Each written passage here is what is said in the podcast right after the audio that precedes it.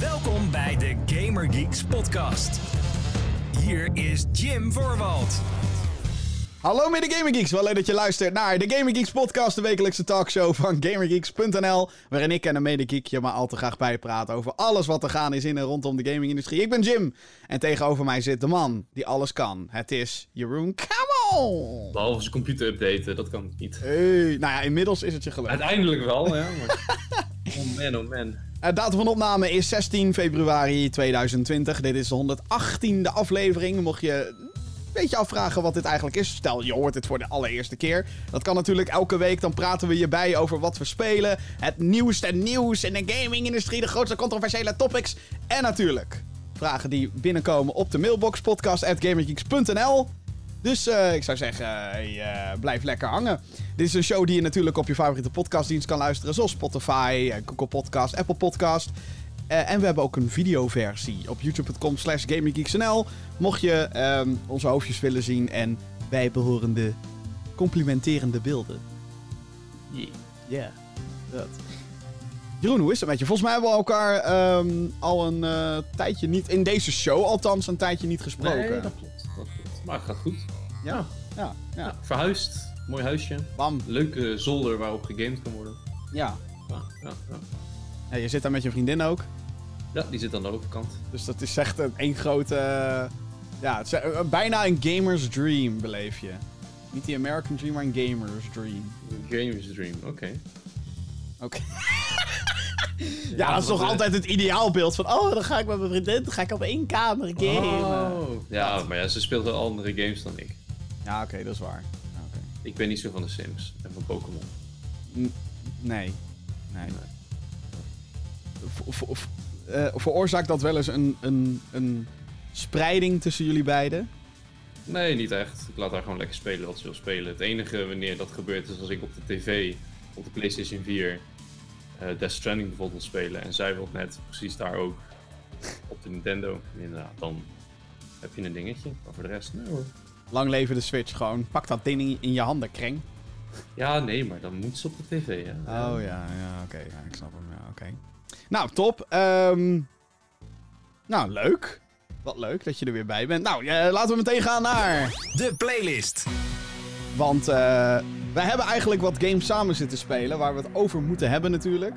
Ja, ik zie er eentje niet tussen staan, maar dat komt waarschijnlijk omdat je die al besproken hebt vorige podcast. Oh god. Ja. Oh god. Welke, welke denk je? Oh god. Blizzard! ja, nee, ik heb inderdaad... de afgelopen twee weken heb ik het inderdaad al ge ge gehad over uh, het drama. Het ja. absolute drama wat Warcraft 3 Reforged is. Maar jij hebt hem inderdaad... Wij hebben nog samen inderdaad uh, wat potjes zitten spelen en zo. Ja, en het is gewoon... Er is geen munt op te, op te werpen. Dan kon je geen tos van een coin to your witcher. Want je weet gewoon niet of je gaat winnen of je gaat verliezen. Het kan... Je kan volledig gesteamrolled worden of je steamrolled hun volledig. Het is gewoon niet... Het, het, er is gewoon geen balans, lijkt het wel. Het is echt zo gek. Echt heel raar. Voor degenen die het gemist hebben, Blizzard heeft uh, vorige maand een, een re... Ze noemen het een remaster. Eh, daar valt dus over te discussiëren. Uitgebracht voor uh, Warcraft 3, dat is een strategy game. Een van de, durf toch wel te zeggen, een van de beste in zijn genre in zijn tijd. Dat is heel belangrijk. Uh, we zijn inmiddels 17 jaar verder sinds die originele release. En laat ik het zo zeggen, Blizzard heeft heel veel, de ontwikkelaar, uitgever, bla bla bla, die heeft heel veel dingen beloofd.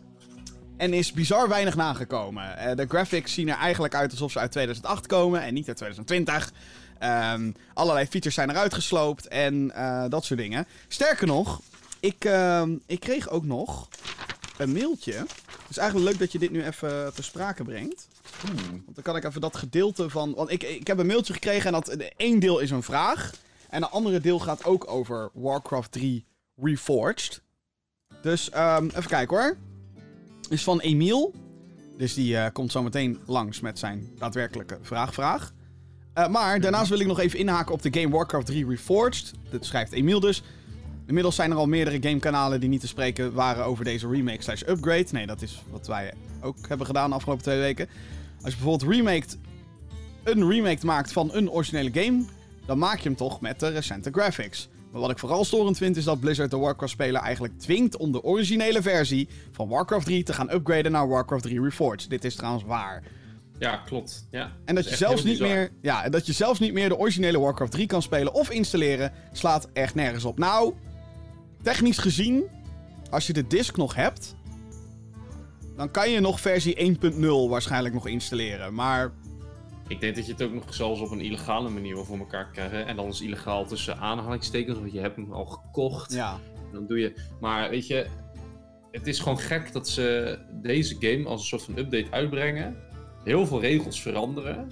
En dan de mensen die de originele hebben gekocht, eigenlijk niet meer via de officiële route die game kunnen laten spelen. ja, ja. Dus dat is heel gek. En dan zie je ook weer eigenlijk hoe gevaarlijk eh, eigenlijk een Steam of een Epic Store of wat dan ook is. Want je koopt misschien wel een game, toch hebben zij de macht. Toch kunnen zij hem offline houden. Toch kunnen zij hem zo aanpassen op het moment dat er een nieuwe versie uitkomt, dat jouw versie obsolete wordt. Nou, dit, is nog erger met, daar, eh, dit is nog erger met die clouddiensten natuurlijk. Want Ja, ja. hè, men- mensen zijn nu al pissig als een film of een serie verdwijnt van Netflix. Vanwege random rechten overal. Dat zit echt. eh, nou, dat, eh, één grote teringzooi is dat eigenlijk. Als je er echt in wil duiken. Maar. Mensen worden al pissig als een film niet meer. Ik ben pissig dat The Godfather niet meer te zien is op Netflix. Hallo, waar is mijn Godfather? Lord of the Rings. Ja. Lord of the Rings zit je midden in een, afle- in een, in een, in een trilogie. Opeens waren ze weg, nu zijn ze er wel weer. Maar ja, voor hoe lang? Moet je nagaan als je dus straks 20 uur of 30 of 40 of 5 of 100. Als je weet ik hoeveel uur in een game hebt gestoken. En eh, Stadia zegt ineens van: Oh ja, de rechten zijn verdwenen, dus doei. Ja, Daar gaat je game. Waar je voor betaald hebt ook trouwens. Anyway, ehm, sommige spelers willen weer dat nostalgische gevoel eh, herbeleven van de originele Warcraft 3. Ik ga even terug naar het mailtje van Emiel. Bij bijvoorbeeld net Neverwinter Nights Enhanced Edition heb je de mogelijkheid om de originele versie van Neverwinter Nights te downloaden, installeren en te spelen. En dat heb je bijvoorbeeld niet bij Warcraft 3 vanwege de upgrade naar Warcraft 3 Reforged. Ik weet dat Neverwinter Nights Enhanced Edition niks met Warcraft 3 Reforged te maken heeft, maar wou het gebruiken als voorbeeld. Dus dat, ja. Nee, het is inderdaad een... eh, het blijft een drama. Dus sindsdien, eigenlijk sinds vorige week, is er niet echt meer een update geweest over Warcraft 3. Ik denk dat... eh, ja... Hoeveel meer moeten we daar eigenlijk nog over kwijt? Behalve dat het, dat het nog steeds een drama is. En dat het... Nou ja, ik hoop gewoon dat ze een groot deel van de fouten. Kijk, dat ze die, die rechten toen. Want dat, is, dat heb je waarsch- waarschijnlijk ook al verteld vorige keer. Maar dat mensen die nu een kostenmap maken. eigenlijk al hun rechten en Ja. hun ziel al gelijk al Blizzard hebben verkocht. Ja, dat ze die regel hebben gedaan. Het is een beetje scummy. Maar aan de andere kant begrijp ik het wel. Want ze willen gewoon voorkomen dat hetzelfde gebeurt als vorige keer. Wat als nadeel heeft dat mensen gewoon geen interesse hebben om nieuwe maps of nieuwe game modes te maken. Dus ja, hè, het is een weegschaal die een beetje gek doet. Maar ik hoop gewoon dat ze de game, dat vind ik het belangrijkst. Gewoon dat de game, de balans, de AI, de graphics, de animations, de bugs, dat die worden opgelost als eerst. En daarna moeten ze maar kijken naar wat ze willen doen met, met licentie en dat soort shit. Maar ik, ja, ik heb deze game zelf niet officieel eh, de originele gehad. De eerste, de eerste versie, laat maar zeggen, de originele versie. Maar ik heb wel mensen het zien spelen en ik heb het ook gespeeld bij anderen. En ik juist had zo van, hé, hey, dit is vet. Ik heb die game nooit kunnen spelen. Nu kan ik die game next level gaan doen. Maar ja, Ja. helaas. Ja, voor mij is het gewoon... ehm, Kijk, en dit is, dit is het erge. Ik zou willen dat ik de originele versie weer kon downloaden... en dat ik het dan echt kan vergelijken. Want was het echt zo shitty? Want er zijn bepaalde dingen in die game gewoon... die gewoon shit zijn. En waarschijnlijk namen we dat 17 jaar geleden... dat is best wel lang geleden, dames en heren... namen we dat gewoon voor lief. Weet je al? Oh ja, de pathfinding is niet helemaal Dat kan. prima. Whatever. Weet je al? Oh, de cutscenes. Dat was toen een heel ding van... Oh shit, een real-time strategy game met in-game cutscenes. Ja, nu zien ze er niet meer uit. Maar ja, het is gewoon... Ik ben gewoon fucking disappointed dat ze... Het, het- Blizzard heeft het zelf... Dit, ze hebben het hunzelf aangedaan. Dat is wat ik het raarste vind. Ze hebben zelf die trailers uitgebracht. Ze hebben zelf gezegd... We gaan de UI aanpakken. We gaan de controls beter maken. We gaan de cutscenes eh, opnieuw doen. En we gaan voice, nieuwe voices. We gaan de story aanpassen. Zodat het past binnen World of Warcraft. Wat ik eigenlijk een fucking dope idee vind. Maar nee. Ja. Ik word er helemaal boos nu ik er... eh, Laten we gewoon naar de volgende gaan. Ja, oké. next. eh, we hebben ook gespeeld... Zombie Army 4... Ja, en die, eh, die verrast eigenlijk best wel. The Dead War. Dit is een spel die is gemaakt door Rebellion. Die kan je het meest kennen van de Sniper Elite serie. Ja. Nu is dat een game die... ehm, die heb ik nooit gespeeld. Ik heb wel de vorige Zombie Army games gespeeld. En ik heb die juist weer niet gespeeld, maar wel de Sniper Elite games. Ja. Hoe het zit is dat ehm, eh, Rebellion eh, heeft dus een paar games gemaakt. Sniper Elite gaat nou, over Tweede Wereldoorlog en snipen. En op een gegeven moment hadden ze het idee van... hey, laten we daar een zombie spin-off gaan maken. En die scoorde best wel goed. Nou, die Zombie Army Trilogy... dat zijn er dus uiteindelijk drie geweest. Trilogy, de. En die vond ik wel leuk. Alleen merkte je nog dat het te veel gebaseerd was op snipen. Hè? Een beetje, eh, gewoon, het was net iets te veel Sniper Elite. En er waren een paar dingetjes die nogal klungelig aanvoelden en zo en bla bla bla. Ik heb het idee dat ze met deze game, de vierde, eindelijk zoiets hebben gehad van... Ja, het is nog wel... Hè, de core mechanics van Sniper Elite zitten er nog wel in.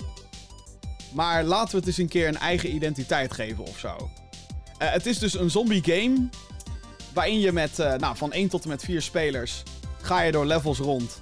eh, en schiet zombies kapot. Ja, het is zo simpel als dat het maar zijn kan, natuurlijk. Eh, En ja, dan heb je daar bepaalde wapens bij. snipers natuurlijk, rifles. Je hebt dan soms van die vette x-ray shots. Dat als je een zombie van lange afstand schiet. Of dat nou door zijn hoofd is of door zijn ballen. Dan zie je dat in een Ik heb gruwelijke daar eh, fashion. heel veel fragmenten van opgeslagen. Ja, dat geloof ik graag, ja. En ehm, nou, daarnaast heb je shotguns en, en pistolen. En die, heb je, die kun je upgraden, want als je speelt, dan krijg je levels. En, en, zeg maar, al die verslavende kleine dingetjes zitten erin. Ehm, ja, wat, wat vonden we ervan, eh, Jeroen? Nou, eigenlijk is mijn, mijn algemene ervaring gewoon heel positief. Ik vind het wel een makkelijke game. Ja, het is niet... eh, volgens mij zijn we niet één keer game over gegaan, geloof Ja, ik. misschien één keer, maar Eén dat was gewoon omdat we iets doms deden. En Ja. niet omdat de game zo moeilijk was. Ik zit er echt aan te denken, en dat is misschien als we het uh, hierna misschien nog even gaan spelen, maar even de, de difficulty een beetje. Ja, dat we gewoon van normal naar hard gaan. eh. Ja, ja. Ja. Heel, nu is het vooral, de, de- hè, je hebt dan een combo, eh, kan je dan houden. Dus als je blijft raakschieten en killen, gaat je combo omhoog en uiteindelijk ook je punten scoren omhoog. ja. Hè, per kill krijg je dat meer punten. En dat is het enige moeilijke, is dat soms die hitbox of die hit detection eh, ervoor zorgt dat, eh, dat je daardoor je combo verliest. Nou ja, Ja, dat is dan of, eh, jammer. Maar dat is eigenlijk de enige uitdaging die ik uit dit moment in die game heb. Dus ik vind het een leuke game. Er zit veel detail in, veel aandacht en liefde vanuit de Rebellion in dit geval. ja, zeker. Ja, uitdagingsgewijs heb ik van, nou, dat mag nog wel een tikkeltje meer, ja, meer uitdaging, meer moeite, meer, meer, meer. Ja, misschien- misschien moeten we dat, eh, harder op afkomen. Ja, misschien moeten we dat inderdaad zelf ook een beetje opzoeken, ja. Ja, Ja. ik zit eraan te denken om dat straks te gaan doen.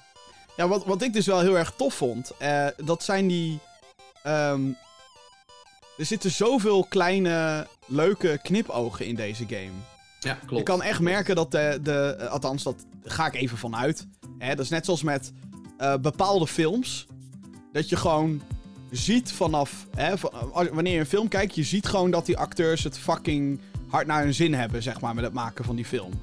Ja, En ik heb echt het idee dat een beetje hetzelfde is geweest met deze game. Want er zijn overal van die kleine animaties aanwezig. Overal kleine horror dingetjes die compleet nutteloos zijn. En niks aan de gameplay toevoegen. Maar gewoon dat je denkt, oh, laat ik hier even naar kijken. En dan gebeurt er ineens iets. Ja dat we hebben, schilderij van gisteren bijvoorbeeld. ja, dat was een of andere schilderij. En ik keek gewoon naar en ineens kwam daar een of andere halve jumpscare uit. Ja, ik zat wel... Ik, ik schrok niet echt. Ik zat meer zo van, holy fuck, dat ze dit erin hebben gedaan. Ehm, maar dat zit bijna overal. Natuurlijk ook heel veel referenties naar eh, Andere horrorfilms. horrorfilms en dat soort dingen. Wat natuurlijk allemaal niet kan, want dit speelt zich af soort van na de Tweede Wereldoorlog. Maar who cares? Het is zo'n... ehm, Deze game is best wel kritisch beoordeeld. En ik vind dat heel gek. En misschien komt dat ook omdat ik het met jou speel. Hm, En niet kan. in mijn eentje. Weet je wel, want alles is leuker met vrienden. Weet je wel, dat is altijd een beetje... eh, Ik denk niet dat deze game in je eentje leuk is, nee. Dat denk ik niet. Nou, ik denk dan inderdaad wel dat de lol dus veel meer vanaf gaat. Maar ik denk dat dat bij elk van dit soort games al een beetje geldt. Lijkt me. Klopt. Zoals eh, een Division of een, eh, een Destiny of Left 4 Dead. Hè, waar, waar natuurlijk deze game zijn meeste gameplay ideeën vandaan haalt. Gewoon de zombie shooter in het algemeen. Ja. Ehm, Maar ja, ik, ik moet wel zeggen dat ik inderdaad ook best wel verrast was. Er zijn wel een paar dingen. En zeker gisteren, we hebben gisteren nog gespeeld, op het moment van opnemen. Toen kwamen we echt een paar dingetjes tegen dat we dachten, wat de fuck is hier aan de hand? Ja, lekkere glitches. Ja, een paar glitches. Waaronder Eén keertje dat ik even doorliep. En dat ik ineens in een kamer zat waarin ik een hele. Eigenlijk het hele level moest spelen. En jij zat buitengesloten. Ja, die deur die ging blijkbaar achter hem dicht. En ik was nog een, een portal aan het closen of iets aan het oppakken. En ik kom bij die deur en die deur is gewoon klaar. En ik, hè? Ja. Wat? En ik, hoor, en ik zie een cutscene en ik hoor opeens Jim die moet gaan vechten. En ik sta gewoon bij die deur een beetje te wachten. Zo, ja, nou, Ondertussen hoort hij mij klik, klik, klik, klik. Oh shit, oh shit, klik, klik, klik, klik, klik. Oh ja, dit moet ik even doen. Klik, klik, klik, klik. Ammo ergens, klik, klik, klik. en hij ziet mijn score natuurlijk continu boven, boven naar, omhoog gaan. En hij staat daar een beetje te chillen. Dus dat Ik soort dingen. Je ging elke keer dood omdat je tegen een muur aanliep. Ja, ik eh, liep blijkbaar out of bounds. Maar ik was gewoon aan het kijken of er iets lag. En ik was, Gewoon- en ik was gone. Ik was Gone. gewoon pleiten. Ja. Ja, dus dat soort dingen zitten er wel in. Maar ja, al met al, ik moet zeggen dat ik hier. eh, ja, ik vind het echt wel een leuk spel. Het, het is misschien ook de releaseperiode. Het komt echt uit op het perfecte moment. Gewoon, er is nu bijna geen, geen pleuris om te spelen. En ik denk dat het daarom ook wel echt. eh, ik hoop dat het goed verkocht heeft. Maar ik denk ook wel dat het nu zeker die potentie heeft. Want hey, als dit rond, eh, nou ik noem maar wat, Doom Eternal uitkomt. Ja, dan Eh. verliezen ze. Ja. Eén ander ding wel. En dit, dit is wel een interessant ehm, dingetje. Dit is ook waar we gisteren tegenaan liepen. Het heeft niet zozeer met de game zelf te maken. Oh, ja, ja, ja. ja. Oh, man. Maar what the fuck is up met de Epic Game Store en cloud saves? Ja, het is echt zo raar dat, dat niet elke game die op, die op dat platform staat cloud saves heeft. Want ik had dus, lang verhaal kort, problemen met mijn computer met updates. Wilde ik een update doen, dan crashte die in de update. En de reden, de, reden waarom om die een, de reden waarom die een update moest doen is voor de game waar we het zo meteen even over gaan hebben. Maar ik wilde dus mijn computer maar helemaal opnieuw installeren. Want dat was de enige oplossing om dan de laatste update van Windows te krijgen. Die eh, 1909, de eh, ja, een november update. Waardoor die net even wat anders wordt dan de voorgaande Windows 10 versie. En ik had toch als van, ja, ik wil toch in verband met veiligheid de laatste versie hebben. Dus laat ik dat doen. Ik heb toch alles gebackupt en al mijn saves zijn toch gedaan. En ik installeer die game opnieuw. Er staat netjes bij dat ik hem al 5, 6 uur gespeeld had. En we zeggen, nou kom, we gaan weer spelen. Mijn computer is ready. We starten hem op. En ik kijk. En ik maak een, map aan. En ik zie gewoon dat al de levels gelokt zijn. En ik, hè? Ik was toch, hè? Nee. Huh? Profile level 1. Ik ben ook weer level 1. Oh no. Waar zijn mijn Nou, upgrades? Waar zijn mijn upgrades? Nou, die hele game heeft dus geen cloud save. Nee, dus je bent gewoon alles kwijt. Nou, gelukkig had Jim nog zijn save op zijn computer kunnen vinden. En heb ik die gewoon lekker overgenomen. En mijn character daar weer verder mee geüpgrade. Dit is een lifehack, by the way. Als je zeg maar bang bent. eh, stel iemand heeft de game al. En je wilt met diegene gaan samenspelen. is het heel simpel. Yo, stuur me je save. Dat is like 10 MB of zo. Of 20 MB. En gewoon hup. En kopieer dat in het mapje. En you're set. You're go. go. Die hebben alle upgrades, ja precies. Ja, maar het is maar echt. het is, eh, ik het is vind gewoon heel gek dat het zo moet. Ja. Heel In de raar. huidige tijd van internet moet eigenlijk gewoon elke provider of elke serviceverlener die dus zo'n platform heeft voor games, dat ook gewoon gelijk regelen. Dat een, een save-faaltje gewoon geüpload wordt. Tuurlijk, hè, een miljoen save-files van 20 MB, dat is toch nog wat, wat op, opslag, maar ja, het kan gewoon niet meer. Op deze manier, het kan gewoon echt niet. Ik vraag me dus wel af waar die fout ligt. Of dat dan daadwerkelijk bij Epic ligt. Of bij, Nou ja, in dit geval, de ontwikkelaar. Want ik heb dus eh, hier naar gegoogeld natuurlijk. As, as you do. Wanneer je tegen dit soort problemen aanloopt. En ehm, toen had een, iemand van Rebellion had op een Reddit thread ge, gecomment van... Ja, dit is iets wat we nog erin willen patchen. En ik, hoe de fuck heb je deze game uitgebracht zonder cloud saves op PC? Nou, ik denk dat het een beetje eruit ziet als eh, een verantwoordelijkheidskwestie. Want bijvoorbeeld bij Steam, volgens mij is Steam degene die verantwoordelijk is voor de cloud saves. Voor de, de, de, de- het systeem wat er achterom draait. Laten we zeggen, achter Steam langs, die die software, eh, die saves met elkaar in verbinding houdt in jouw account. En ik heb het gevoel dat bij Epic die verantwoordelijkheid dus bij de, de maker van de game ligt in dit geval. Ja, Ze precies. zeggen, ja, weet je, heel leuk dat jij cloud saves wil, maar wij gaan het niet doen. Good luck. nee, dan Dat moet je zelf implementeren. Ja. Ja, precies. Hmm. En dat het net even wat meer tijd en moeite kost dan dat het bij Steam kost. Ja. Weet ik niet zeker of dat het zo is, maar die indruk krijg ik. Want anders kan je niet zeggen van ja, jij wel, jij niet. Ja, of. Maar dan kunnen ze niet zeggen patchen. Dan is het dat Epic zegt van ja, dat- oké, cloud save, prima. Je mag dat op ons platform doen. Maar dat is dan 1000 euro per jaar. Oh ja, ja, krijg je dat Dat, ze, dat, ze, dat zo'n studio daar geld voor moet betalen, extra. Ja, lijkt je, me dus- bijna van niet, want ik ken Nee, bijvoorbeeld hele kleine indie games die op de Nintendo Switch cloud saves hebben. En, nou ja, als iemand achterloopt als het gaat om eh, cloud saves, of überhaupt zeg maar internetdingen, dan is het wel Nintendo. Ja. Dus het is gewoon een heel raar, eh, heel raar, zeker omdat wij er dan op deze manier mee geconfronteerd werden, zeg maar.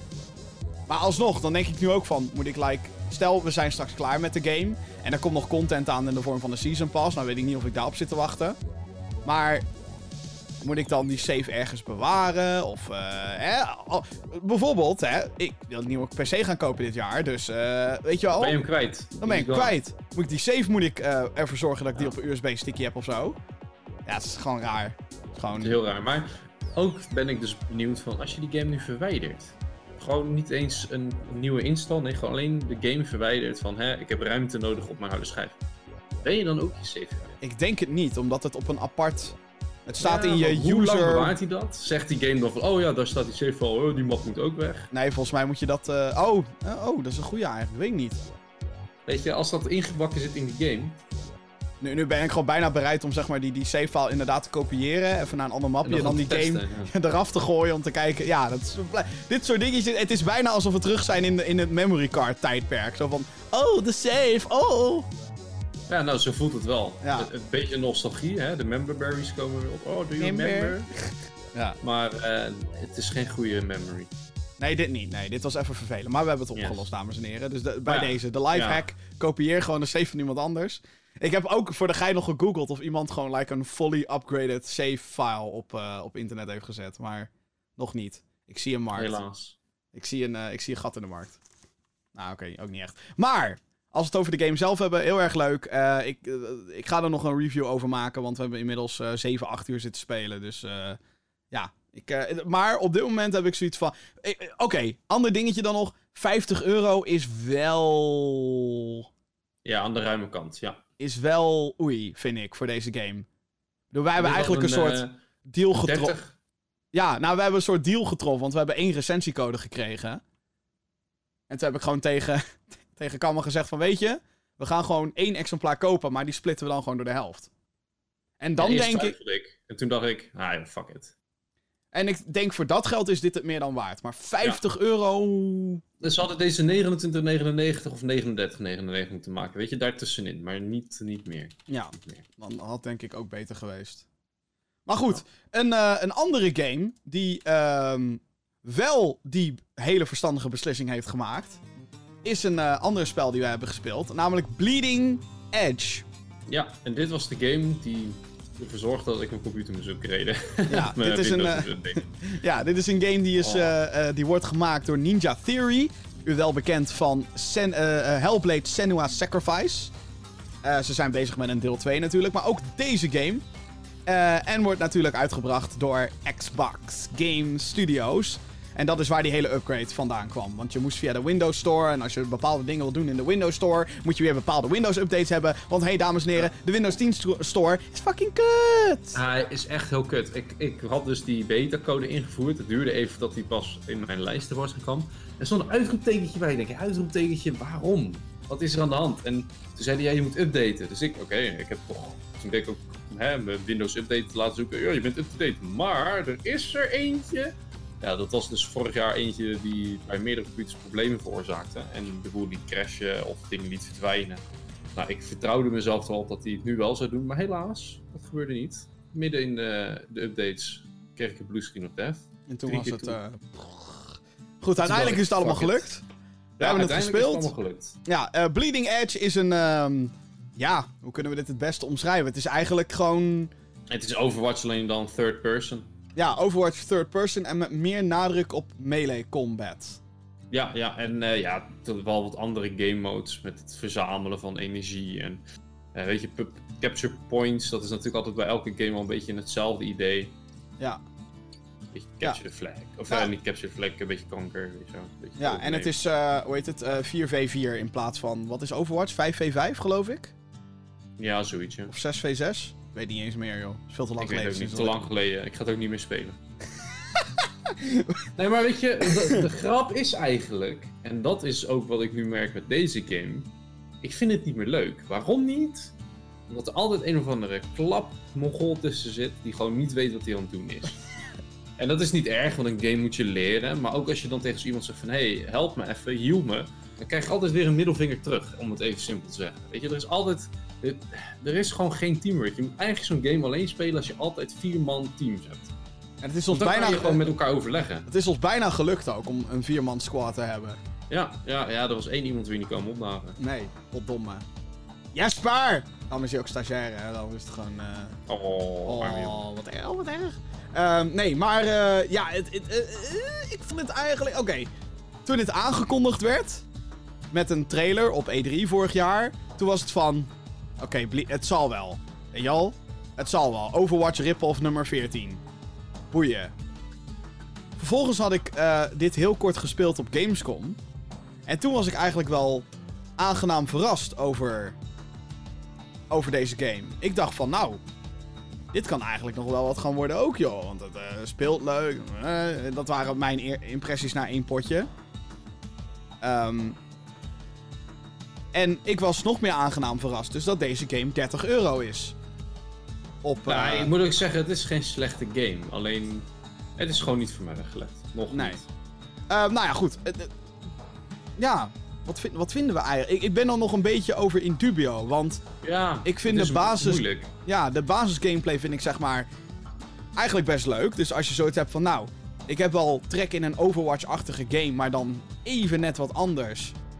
Dan is dit eigenlijk wel leuk. Want ik, ik, ik, ik zei ook tijdens het spelen van ja, het is wel grappig hoe, hoeveel inspiratie obviously deze game heeft gepakt van Overwatch. Want er zijn gewoon characters die bijna dezelfde ability set hebben, weet je wel. Of een mengeling zijn tussen character A en character B. En dan heb je in uh, Bleeding Edge heb je BA, bij, bij wijze van natuurlijk.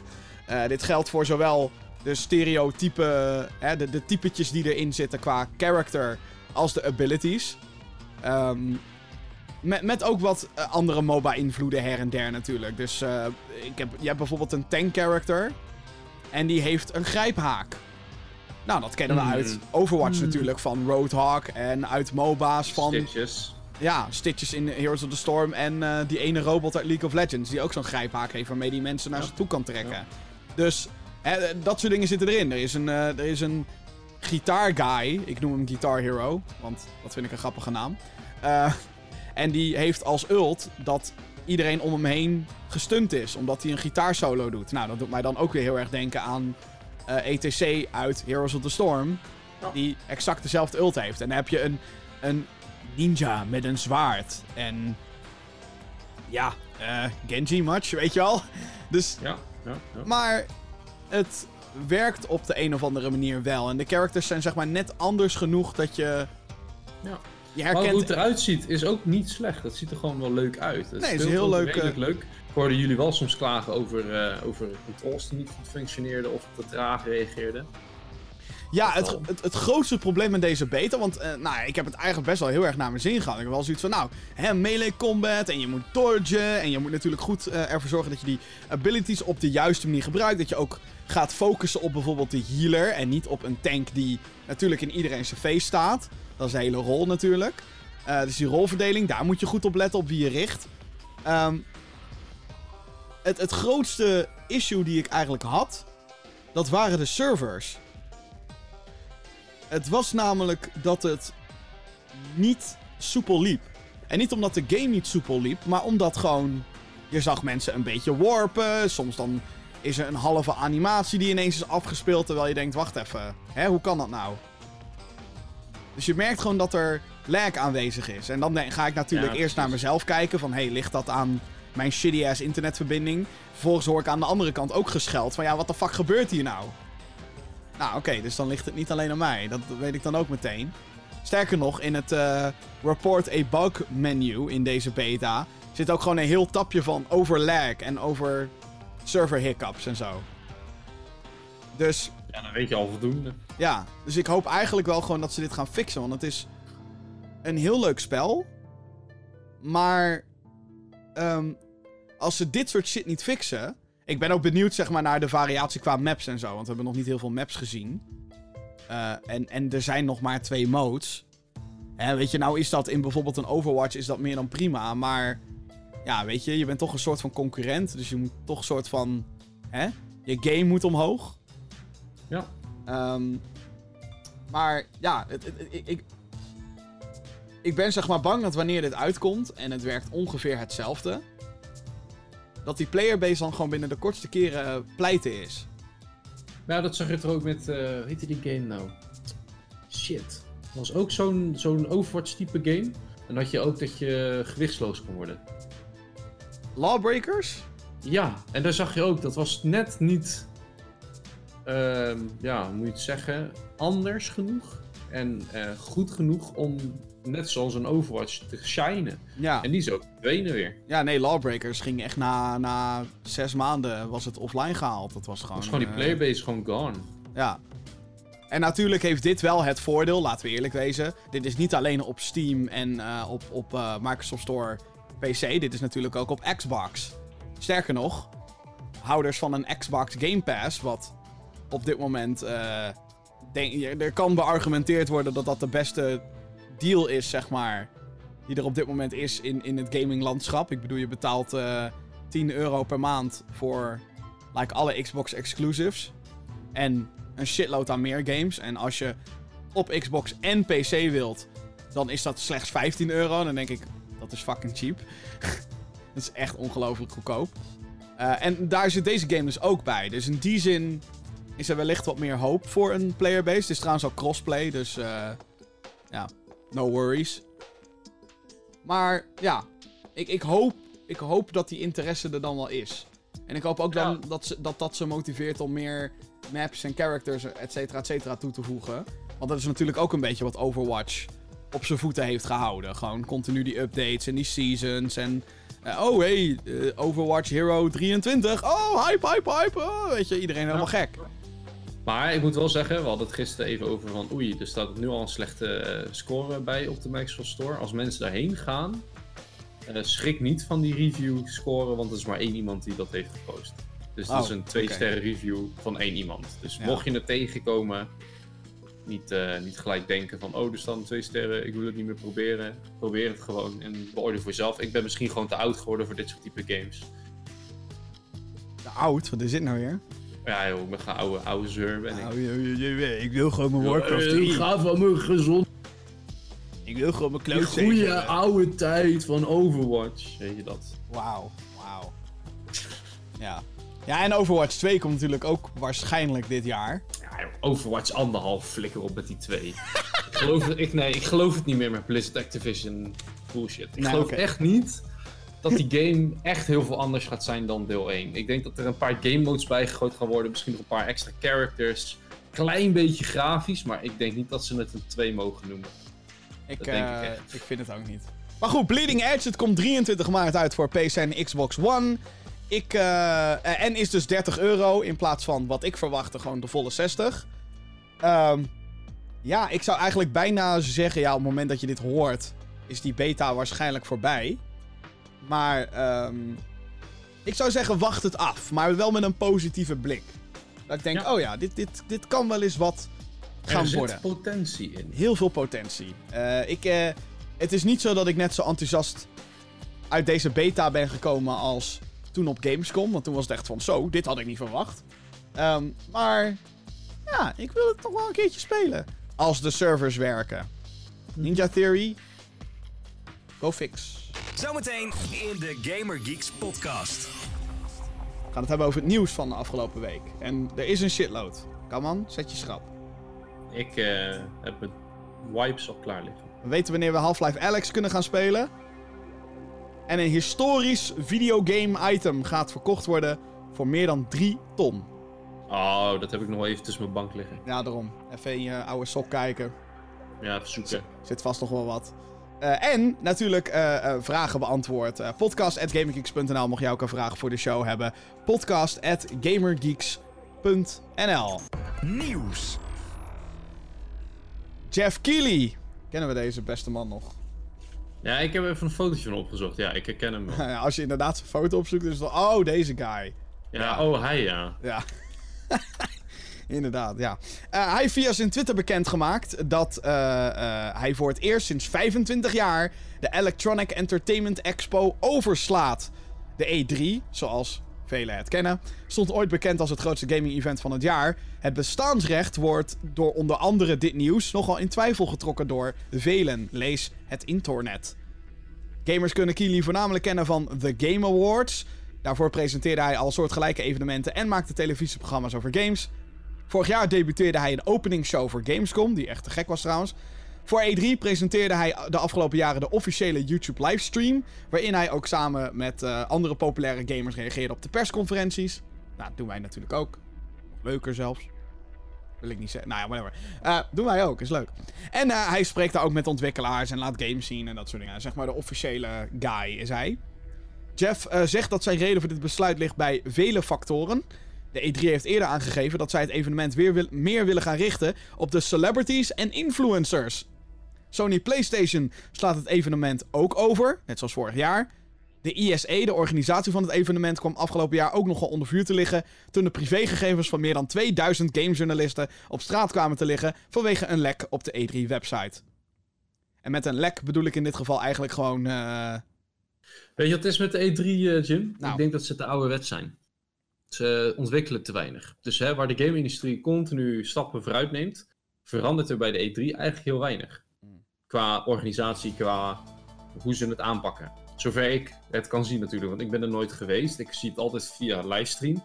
Maar de, de, de vooraankondigingen, de, de websites, de programma's die je dan ziet, heb ik zo van, ja, volgens mij verandert er niet zo heel veel. Volgens mij is juist daarom ook de reden dat een Sony zegt van, ja, ik ga niet weer uh, eh, 15 miljoen ophoesten, ik zeg even maar wat, hè, voor om daar een stand en een show te hebben. Dat ga ik zelf goedkoper en beter kunnen. Nou, ik, denk, dat, met 15 miljoen, ik denk dat je dan nog uh, laag zit, denk ik zelfs. Nou ja, dat is heel goed mogelijk. Ik zeg ook maar wat, maar je begrijpt mijn punt denk ik wel. Ja, dat zeker. het gewoon voor een bedrijf steeds minder interessant wordt om dan op hun manier dat te gaan doen als ze het zelf beter en goedkoper kunnen. Ja, het is ook zo dat, uh, uh, hoe heet het, Xbox is er bijvoorbeeld wel weer dit jaar. Alleen technisch gezien zijn ze er eigenlijk niet. Want alles wat Microsoft doet, wordt in de Microsoft Theater gedaan. En dat is tegenover de Convention Center, waar daadwerkelijk E3 gehouden wordt. Dus het is net alsof, zeg maar. Uh, nou, net zoals met Gamescom, dat je dan in een hal gaat zitten tegenover de koelmessen. Niet in de koelmessen zelf. Dat is een beetje gek natuurlijk. En dus inderdaad heeft het ook allemaal met kosten te maken. Um, waar denk ik vooral um, een, een, een factor in ligt, is dat heel veel. Ja, kijk, je concurreert zo hard tegen elkaar de hele tijd. En het kost je zoveel geld en zoveel moeite en zoveel shit om dat te doen. En aan de ene kant is dat natuurlijk tof, hè. Het is een beetje... Ik noem het altijd een beetje de Super Bowl onder de games. Gewoon, hè, op, binnen een paar dagen krijg je alles te horen. Oh shit, hype, hype, hype. En ik hoop eigenlijk wel dat we dat een beetje aan blijven houden. Dat er in ieder geval een paar momenten zijn in het jaar waarbij meerdere bedrijven met shit komen. Maar ja, ik snap heel goed dat, dat Sony inderdaad zegt, nou fuck it, we, of we gaan eerder dan E3 of een maandje later. En dan domineren wij alleen met onze shit de headlines. In plaats van dat je op elke gaming website is het tijdens E3 gewoon drrr, alle nieuwsartikelen. Drrr, want hé, hey, wij spelen, hebben dit gespeeld, hebben we dat gespeeld. En die is dat aangekondigd en die en daar. De trailer. Het is gewoon. Het, het is misschien ook gewoon te groot geworden. Ja, dat kan. Ja. Maar ja, het is inderdaad een. Uh, het is wel opvallend dat uitgerekend Jeff Keighley, die eigenlijk. Hè? Ik bedoel, de, deze man komt er al 25 jaar. Hij heeft die shit gepresenteerd en hij heeft gewoon gezegd: nee, ik doe het niet. Nou, dan betekent dat het dus gewoon moede van is. Ja. Dat hij gewoon echt klaar mee is. En hoe, hoe krijg je dat in godsnaam voor elkaar? Nou ja, niet veranderen. Nee, ja, en, en misschien die lekken hebben er misschien ook wel wat mee te maken. Dat hij zo zei van, jongens, wat de fuck zijn jullie aan het doen? Ja, nou ja, dat. Maar dat is ook weer een onderdeel van hè, niet meegaan met je tijd. Nee. nee. Oh, dat is niet zo belangrijk. Ja, voor zo'n grote organisatie. Denk ik, als je nou alleen maar, uh, nou, zou ik zeggen, zakjes nootjes online verkoopt. Zoals dan is het niet juist. Maar dan kan je nog zeggen van, nou ja, het is een kleine, kleine winkel. Foutje, fix. Maar dit is een bedrijf wat zo erg juist in die wereld van elektronica en, en entertainment en alles zit. Waar juist dit heel erg een ding is. En dan fuck je up ja, dan doe je het niet goed. Ja, ja. Hashtag sad. Nou goed. Um, ja. Ik heb nog wel heel veel zin in E3. Natuurlijk. Ja, ga je er naartoe, Jim? Nee, tuurlijk niet. Maar ik hoop wel weer dat we met een groepje, weet je wel, een groepje weer die livestream kunnen doen en zo. Ja, hoor. En, eh, weer een hele televisiestudio bouwen op eh, de zolderkamer van een, eh, van een Ja, maar ik heb wel wat geleerd op mijn werk. Hoe we wel en niet elektronica moeten aansluiten. Dat we geen brandgevaar meer krijgen. Ja, sterker dat we nog. ooit fik hebben gehad tijdens de opnames. Maar de hoeveelheid Nou, verlengblokken en, en kabels die er over de vloer lopen. Denk ik, oh man. ja, en, oh, eh, en. Geek Finn heeft een keer een, eh, een stroomschok gekregen. Omdat hij met zijn fucking blote handen dacht, oh, Die was echt heftig, want we hadden dus een power supply, of een- zo'n zo'n zo'n backup power supply op de computer, die streamde aan. En toen viel de stroom uit. Alleen je microfoon was ook uitgevallen, dus je mensen hoorden jou niet meer, toch? Dat was het. volgens mij deed ik maar inderdaad een of andere introductiestream of zo. Ik heb geen idee. Ja, ja. En, en wij hadden dus door, omdat die UPS begon te piepen, dat die dus daadwerkelijk power eh, los had. Dus Vincent ging zoeken en die komt terug naar boven met zijn haar gewoon pff, overeind als een zeeën. En we kijken normaal en zeiden, nee joh, Vincent kan namelijk best wel grapjes maken om ons te laten schrikken met een flitslampje. Net zoals toen dat hij een schok krijgt. Allemaal van onzin. Gaat hij om een hoekje staan om ons te laten schrikken. Ze zei, nee ja, Vincent je lult. Nee, nee, ik kreeg echt schok. Had hij dus een stop proberen te vervangen. En die was niet helemaal juist meer. Toen kreeg hij een, een donder door, die, door dat ding. Hij heeft hem sindsdien mij ook niet meer durven aan te raken. Oh man. Echt ongelooflijk, ja. Nee, dat wordt weer een technische uitdaging. Alhoewel, ik heb ook zeg maar zo'n kastje gezien, online, waar je gewoon meerdere camera's en zo kan aansluiten, waardoor je tussen kan schakelen. Hmm. Ik bedoel, beter. we willen de E3-streams willen we altijd zo professioneel mogelijk eruit laten zien. En volgens mij lukt dat ons ook best goed. Alleen eh, achter de schermen, jongen. Nou, duct tape, houtje touwtje. 14 USB-apparaten aan één ding.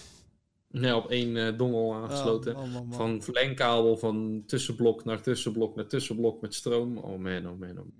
Maar goed, het, eh, we, we gaan het zien of, of we het weer gaan doen. Dan moet het natuurlijk iedereen moet het ermee eens zijn en bla bla bla. Maar als het aan mij ligt, doen we het gewoon dit jaar weer. De virtual reality exclusive Half-Life Alex heeft een release datum gekregen. Yay. Ja, zin in. Valve, de ontwikkelaar. VR-bril, dus wat zit je daar te lullen? Ja, daarom. Valve, de ontwikkelaar en uitgever van de game, kondigde aan dat de titel op 23 maart, dames en heren, 23 maart komt Half-Life Alex op Steam. Doom Eternal en Animal Crossing New Horizons komen drie dagen eerder. En op dezelfde dag verschijnt Bleeding Edge. Dus lekker druk. Half-Life Alex. Ja. Ja, maar ja, weet je, als je een VR-bril hebt, gaat zo iemand zeker weten die game halen. sowieso. Ja. Ja, dit is zeg maar eh, het, eh, het paradepaadje, denk ik. Half-Life Alex speelt zich af tussen Half-Life 1 en Half-Life 2. Je speelt als Alex Vance. Goh. Eh, tijdens de invasie van het alienras de Combine. De laatste game in de serie was Half-Life 2 Episode 2. En die kwam uit in 2007. We hebben dus 13 jaar moeten wachten op een nieuw deel in de reeks.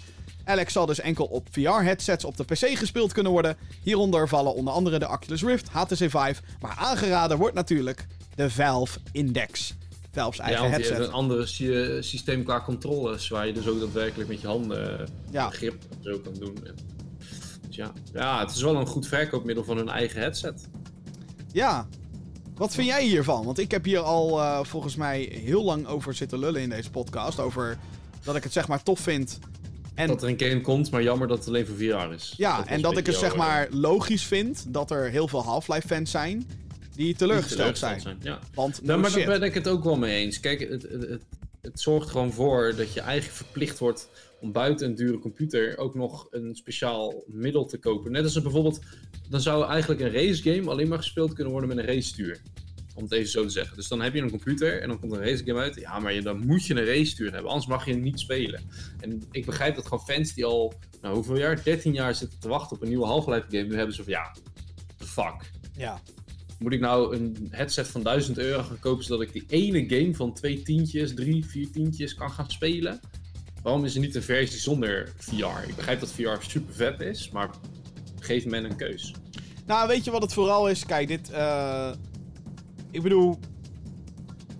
Dit is duidelijk een game. Als je, hè, er is één gameplay trailer. En het is duidelijk dat de, de, hele, de hele game is gemaakt rondom VR. En. ehm, ik, ik, heb liever, ik heb liever zeg maar dat. Dan dat ze een game gaan maken en dan. Oh ja, het is trouwens ook in VR. En dat dat helemaal niet werkt. of dat het helemaal niet Tuurlijk. tuurlijk. maar het. ehm, en wat ze goed hebben gedaan. is dat dit een prequel is en niet Half-Life 3 voor VR. Dan hadden mensen echt ruzie gaan zoeken. Dan was het echt, zeg maar, dan, is, nou, dan, dan, dan was ik ook oprecht heel erg boos geweest. Want, voor degenen die het niet weten, Half-Life 2 Episode 2 eindigt met een fucking cliffhanger. Want eerst was het de bedoeling dat het een trilogy aan episodes zou worden na Half-Life 2. En episode 3 hebben we nooit fucking gekregen. Want Cape Newell is een asshole, oké? Waarom, heeft hij dat, waarom is dat nooit gemaakt? Is daar echt een reden voor gegeven? Nee, nooit. Nee. Eh, ik denk, als ik een theorie moet geven, dan denk ik dat zij. Hè, ze hadden eerst een plan, één- episode 1, 2, 3. En ze wisten volgens mij allemaal een beetje waar het naartoe zou gaan qua verhaal. En ik. Eh, episode 2 duurde eigenlijk al heel lang om te maken.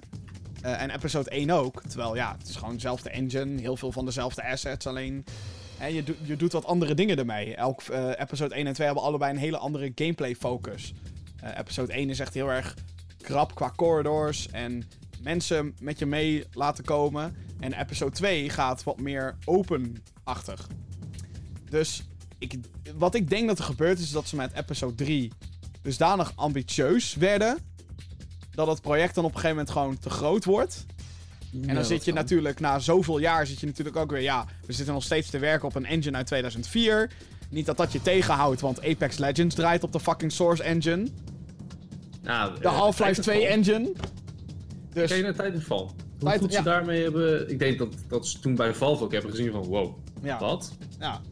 Waarschijnlijk. Het is wel een aangepaste Source Engine natuurlijk, maar goed, de, de, de, Ja, maar toch, ze hebben het allemaal zelf aangepast in de originele Source Engine. Ja, dus het is... ehm, ik denk dat dat gewoon gebeurd is. En dat ze op een gegeven moment gewoon hebben gezegd, fuck it. En eh, de, de, de, de focus van het bedrijf is ook op een gegeven moment compleet anders gegaan. Ze zijn geen games meer gaan maken. Want ze hadden eerst... Eerst maakten ze nog best wel veel games. Hadden ze in samenwerking met Turtle Rock... maakten ze Left 4 Dead 1 en 2 en Portal 1 en 2 en Half-Life 2. Al die shit, Team Fortress.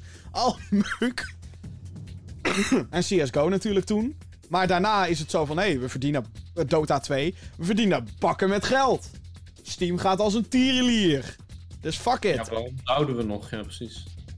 En ja, toen kwam dat hele VR gebeuren. hè. En dan, oh, laten we een eigen headset maken. Want we hebben power. Nou, het is een beetje... eh, Ik Maar weet ja, het weet je, als ik nu de trailer over kijk van Alex, dan zie ik gewoon echt dat de game wel een flinke graphics boost heeft gekregen. eh, Als je het natuurlijk gaat vergelijken met... Nou, maar dit, dit is het Eh. erge. Dit is Source Engine 2. Dit is de Ja. officiële nieuwe engine, dit. Ja, Half-Life Alex. Dus... En, en Valve heeft ook gezegd van, ja, weet je, als dit het goed doet... En dat gaat het, want iedereen die een PC VR-headset heeft... gaat dit spelen. Gegarandeerd. nou, zou ik heel eerlijk zijn, Jim? Nou, Zou ik heel eerlijk met je zijn? ja, nee, is heel eerlijk. Ik zie nu deze trailer weer een keer. Ik heb Ja. hem even opgezet. Zo, eh, ik ben even benieuwd, wat, wat was het ook alweer? En dan voel ik toch een beetje rillingen. En dan heb ik zo'n eh, zo'n Valve Index. Hoe duur? Hoe duur is dat? Hmm, 1000 euro. hmm. Goed, kan- maar, eh, nou, nou, maar kan, dan is het heel simpel. Wil je een nieuwe PC of wil je een VR-headset? Why not both? Ja, hallo, eh rustig. eh, deze, deze man, die, die strooit... Hey, met de we hem splitten. Om allemaal een deel betalen. Oh, ja. Ja, Ja, bij mij- Ligt hij bij mij thuis en dan mogen jullie allemaal dus niet opspelen. Ja, ja, ja, precies, ja. ja. Ja. Nee, maar het is wel, dit soort games, en dat vind ik heel goed, geven wel mm, sommige mensen, ik ben er een van, toch een beetje van, hmm, Ja, nee, ik Is zou, het- ik zou, li- ik zou Hmm. liegen als ik zou zeggen dat dit wel... Dat, dat ik dit... Ik wil dit natuurlijk gewoon spelen. Ik bedoel, hallo, het is fucking, het is fucking Half-Life. Ik bedoel... Hallo? Maar dan denk ik... Dan, dan ga ik weer kijken en denk ik... Ja, jezus, 1000 euro voor zo'n headset. Kan mijn huidige PC het draaien? Misschien net Jawel. al. Jawel, jawel. Je hebt er eh, eh, dingen voor dat je kan gaan controleren of je het, eh, Oh, oké. Ja. of je het aan kan. Daar heb je programma's voor. Maar goed, alsnog. Weet je wel. Het is... ah. Ja, het is, het is een hele Of- of- of- of- scherpe prijs. En voor mij is het ook heel simpel. Dit jaar. Oké, stel, we halen, de, we halen de PC er even uit. Maar dit jaar. PlayStation 5 of een VR-headset. Ja, PlayStation 5. PS5, weet je wel? Dat. Ja, want daar gaan veel meer games voor komen die je echt wil. Even exclusief gezien. ja. dan deze ene ehm, game van, van, van Valve. Ja. En ik kijk nu even voor de vergelijking naar bijvoorbeeld Oculus Rift S, die is dan 450 euro. stuk goedkoper dan de, de Valve Index. Maar de, de, ja, het is soms gewoon lastig om te zien waar, waar je voor betaalt, laten we zeggen. Ja, nee, nou, het, het is, het, ik, ik, ik geloof ook best wel dat het een kwaliteitsproduct is en zo en bla bla bla. En ehm, het is gewoon een niche. Het is, het- VR supporters kunnen dat ontkennen hoe ze dat willen, maar op dit moment is VR gewoon nog niche. En Ja. de PlayStation VR is wat mij betreft, zeg maar, dat is waar we heen moeten. Dat het nog enigszins betaalbaar is. Ja, maar dat, wordt, dat gaat het uiteindelijk worden. Uiteindelijk de wel apparatuur die erin zit, wordt dan zo mainstream dat het makkelijk te fabriceren is. Ja. En dan heb je gewoon voor 200, 300 euro een headset die gewoon zo goed is als wat we nu voor 1500 euro betalen. Dus als ik ook een voorspelling moet doen, zeg maar, hierover. Komt Half-Life Alex ooit naar de PlayStation VR? Niet op de huidige. Maar als Sony Oh. met een nieuwe VR-headset gaat komen, wat waarschijnlijk gaat gebeuren op de PlayStation 5, en dat zal niet dit jaar gaan gebeuren, denk ik. Dat zou ik zelf heel dom vinden als ze dat zouden doen. Maar 2021, 22, PSVR 2, of whoever the fuck ze het willen gaan noemen. PSVR 5. Oh. Dan, dan zie ik het wel gebeuren dat Valve ook zegt: Oké, we poorten de game nu ook daarheen, want die kan het daadwerkelijk handelen. Want de PlayStation VR is wel echt primitief, zeg maar. Dan, dan- dan merk je: Oké, dit is VR in de kinderschoenen. Heel interessant en heel tof, sommige games vooral. Dat ik denk: Oh, dit is echt heel vet. Astrobot, dikke aanrader. Maar, nee. En dan is Ja, weet je het ding is met de PlayStation VR? Dat was, eh, die meeste games waren gewoon echt demo's, eigenlijk, die je betaalt. Ja, dat geldt eigenlijk voor elke VR-titel heel veel. Ja, en het begint nu eindelijk een beetje te worden dat dat soort games eh, qua skill groter worden, uitgebreider worden en volledige games worden. En op dat moment dan begint het interessant te worden om dat soort eh, apparatuur te kopen. Maar ook de support. Als je bijvoorbeeld eh, sommige race games supporten de VR als een soort van beeldscherm, dat je dus daadwerkelijk van first person view vanuit je auto kan meekijken. Eh, vliegtuigsimulatoren die meer eh, support voor VR gaan krijgen, waardoor je dus daadwerkelijk in je vliegtuig rond kan kijken en dat jouw point of view is. En dat vind ik heel goed. Het hoeft niet alleen maar met games te maken te hebben, eh, in de zin van die daar specifiek voor gemaakt worden, maar ook gewoon games die nu bestaan of op dat moment gemaakt worden, die met of zonder werken, maar dat je het als, hè, als gezichtspunt kan gaan gebruiken. En dan denk ik van ja, dat wordt heel vet. Als dat gewoon meer gaat gebeuren. Dus dat je niet afhankelijk bent alleen maar van bijvoorbeeld een Alex of van een eh, specifieke game voor een VR-bureau, maar dat ook andere games die mogelijkheid hebben op een goede manier. Belangrijk. Ja, ik denk dat het wel goed gaat komen. Ja, nou, ik ben gewoon heel benieuwd. 23 maart dus, dat was eigenlijk het nieuwsbericht. 23 maart, Half-Life Alex. Dan is er nieuws over een, ja, een van je favoriete games van afgelopen jaar natuurlijk. Lol. Studio BioWare heeft aangekondigd dat zij bezig zijn aan een revisie van de game Anthem. De looter shooter kwam vorig jaar februari uit en kreeg veel kritiek te verduren. Eh, vele gameplay systemen misten diepgang en technisch was er ook behoorlijk wat mis met de game. Het liep vooral mijlen achter concurrenten zoals eh, The Division en Destiny. Sinds de release is hun geplande roadmap en DLC-content geannuleerd en zijn er slechts een paar events geweest. Ook zijn er vele ontwikkelaars vertrokken van de studio om andere rollen binnen de gaming-industrie te vervullen. Door middel van een blogpost wist general manager van de studio, Casey Hudson, te beloven dat ze bezig zijn aan een betere lootervaring, progressie en endgame. Hun plannen zijn nu om aan een lange termijn update te werken die de game significant moet verbeteren. Ja, joh, dit gaat hem niet meer worden. dus. Hiermee werd Nee. geen tijd of releaseperiode gegeven eh, voor wat volgens Kotaku-journalist eh, Jason Schreier intern Anthem 2.0 of Anthem Next wordt genoemd. Weet je, ik was hier al gewoon heel erg bang voor dat deze game gewoon niet kon waarmaken wat ze het beloven waren. Weet je, als je keek naar trailers en hoe het uiteindelijk uitzag, de gameplay, de story. En dan, ja, maar we hebben een roadmap. Ja, wat heb je nou aan een roadmap? Je, maak het gewoon. Doe het gewoon. Want beloftes, die werken gewoon niet. Dat zie je, dat zie je met die games gewoon. Maar jij gelooft niet dat ze, dat ze de boel kunnen. Eh, zeg Kijk, maar, je- dusdanig kunnen verbeteren dat mensen zeggen: Oké, nu is het leuk. Nee, nee, nee. Want als je gaat kijken naar... eh, wie had die uitspraak ooit gedaan? Je kan een... Hè, een It's Rust not about how you launch, it's how you finish. Ja, precies. Todd nee, nee, nee, nee, niet, nee, nee, nee, niet die. Die eh, van... eh, Oh, eh, eh, eh, eh, eh, eh, A rushed game is forever bad. A delayed game Ja. is forever good of zo. Shigeru Miyamoto. nou ja, het, het gaat gewoon om de, de eerste indruk. En mensen hebben die indruk gehad. Hetzelfde met, met No Man's Sky. Weet je, ik ga die game niet meer oppakken. Hoe, hoe goed mensen ook zeggen, ja, maar hij is nu echt heel goed. Nee, we zijn nu twee jaar verder. Ik heb andere games. En dat, is met deze ook. Deze game had gewoon een goede basis moeten hebben. Goede base game. En als dan dingen geüpgrade worden, kijk bijvoorbeeld hoe wij toen de tijd met Heroes of the Storm gingen. De base game was goed. Ja. Er kwam een 2.0. Dat was beter, had meer toevoegingen. Prima. Dat de game nu wat minder wordt omdat ze minder sport of minder mensen eraan werken. Ja, jammer. Maar die lijn, die ging goed. En de lijn, hè, dat was meer een soort van parabool en die gaat nu weer wat naar beneden. De lijn van Anthem, die begon gewoon naar beneden. En die willen ze nu omhoog gaan werken. Maar dan, dan hebben mensen al geen zin meer.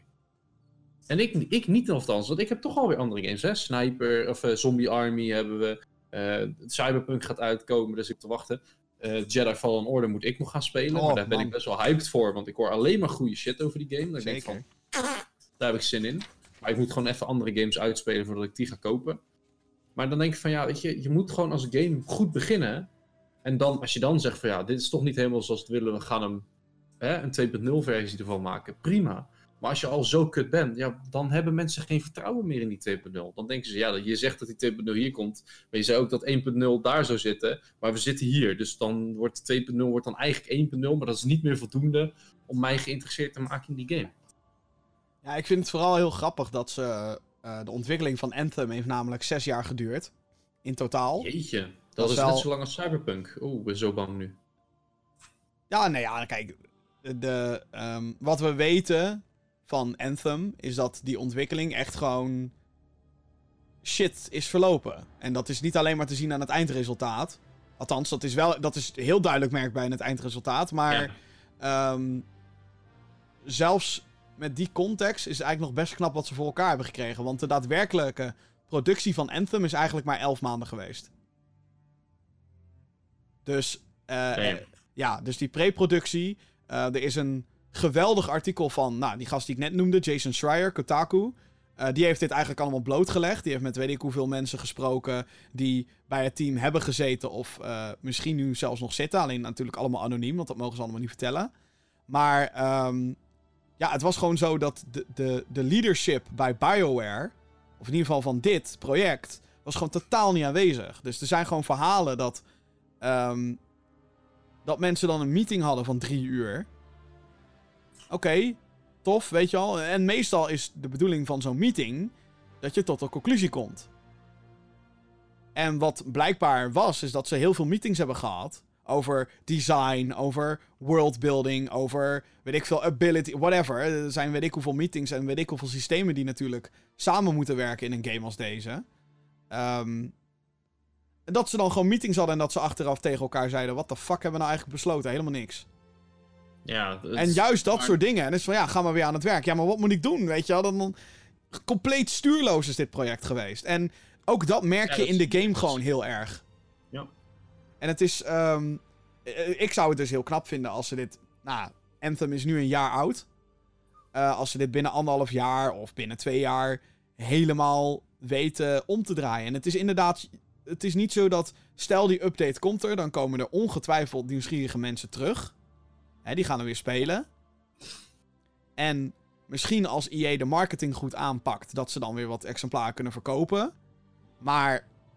Ja, eh, Damage has been done. ja, het is inderdaad wat jij zegt. Eh, Ik heb inderdaad. Aan de ene kant heb ik zoiets van: hé, hey, ik wil het weer een kans geven. Want ik heb het toch al gespeeld, weet je al. Ik heb zoiets van: nou, dan kan ik even zien wat ze nou eigenlijk. eh hé, wat hebben ze daar nou eigenlijk gedaan? Maar aan de andere kant ben ik het ook weer eens met je No Man's Sky punt. Ja, ik heb No Man's Sky toen ook gespeeld bij launch. En ik vond dat misschien nog wel slechter dan Anthem. En dat komt gewoon omdat ik die, eh, die gameplay loop van No Man's Sky echt eh, boring as fuck vind. Echt fucking saai. Maar Ik is kan me nog natuurlijk... herinneren dat mensen bij het einde van de game kwamen. Ze helemaal hyped waren. Ja. En toen ze zagen wat het eindpunt was. helemaal- Ja. Ja, wat, zat ik, wat lachte ik echt mijn mijn broek, mijn billen uit mijn broek, man. Nee, kijk, la- laat ik zo zeggen. Ik vind het idee van zo'n Iron Man pak in Anthem en dingen neerschieten en zo'n grote wereld vind ik veel interessanter dan wat No Man's Sky biedt. Eh, ja, maar ze hebben de manier waarop gewoon niet goed aangepakt. Ja, nee, exact. Het is gewoon de executie in Anthem die gewoon dat je denkt... Fuck, man. Want als je naar die En dan, graphics en dan kijkt... nog, maar dan ook nog de ballen hebben om er microtransacties in te doen. Voor wapens en upgrades en dingen. Dat ik denk van, Nou, dat is allemaal cosmetisch, hè? ja, fuck that shit, mate. Fuck that shit. Ja, nee, ik weet, nee, Het is maar een als ik... fucking, fucking dure game die fucking Ja, maar dat is wat... wat, wat- shit is. En dan ga je er nog... nee, maar, nee, maar ik, daarmee wilde ik alleen maar zeggen, het zijn geen wapens en upgrades. Nee, oké, oké. Ja, het zijn wel wapens. Ja, skins. Mm, Het zijn maar dat maakt skins. niet uit. Het gaat er gewoon om dat het gewoon geld in een compleet product is, wat eigenlijk al slecht is. En dan hebben ze nog ballen om dat erin te laten ook. Ja. Dan denk ik van, ja, maar dan, dan zie je weer waar de focus ligt bij, in dit geval ook EA. Ja, ja, ja, ja. ja. Money, money, money, money, money. money. Dan vind ik het ook heel bijzonder dat ze dit gaan doen, zo'n 2.0. Want het kost alleen maar geld.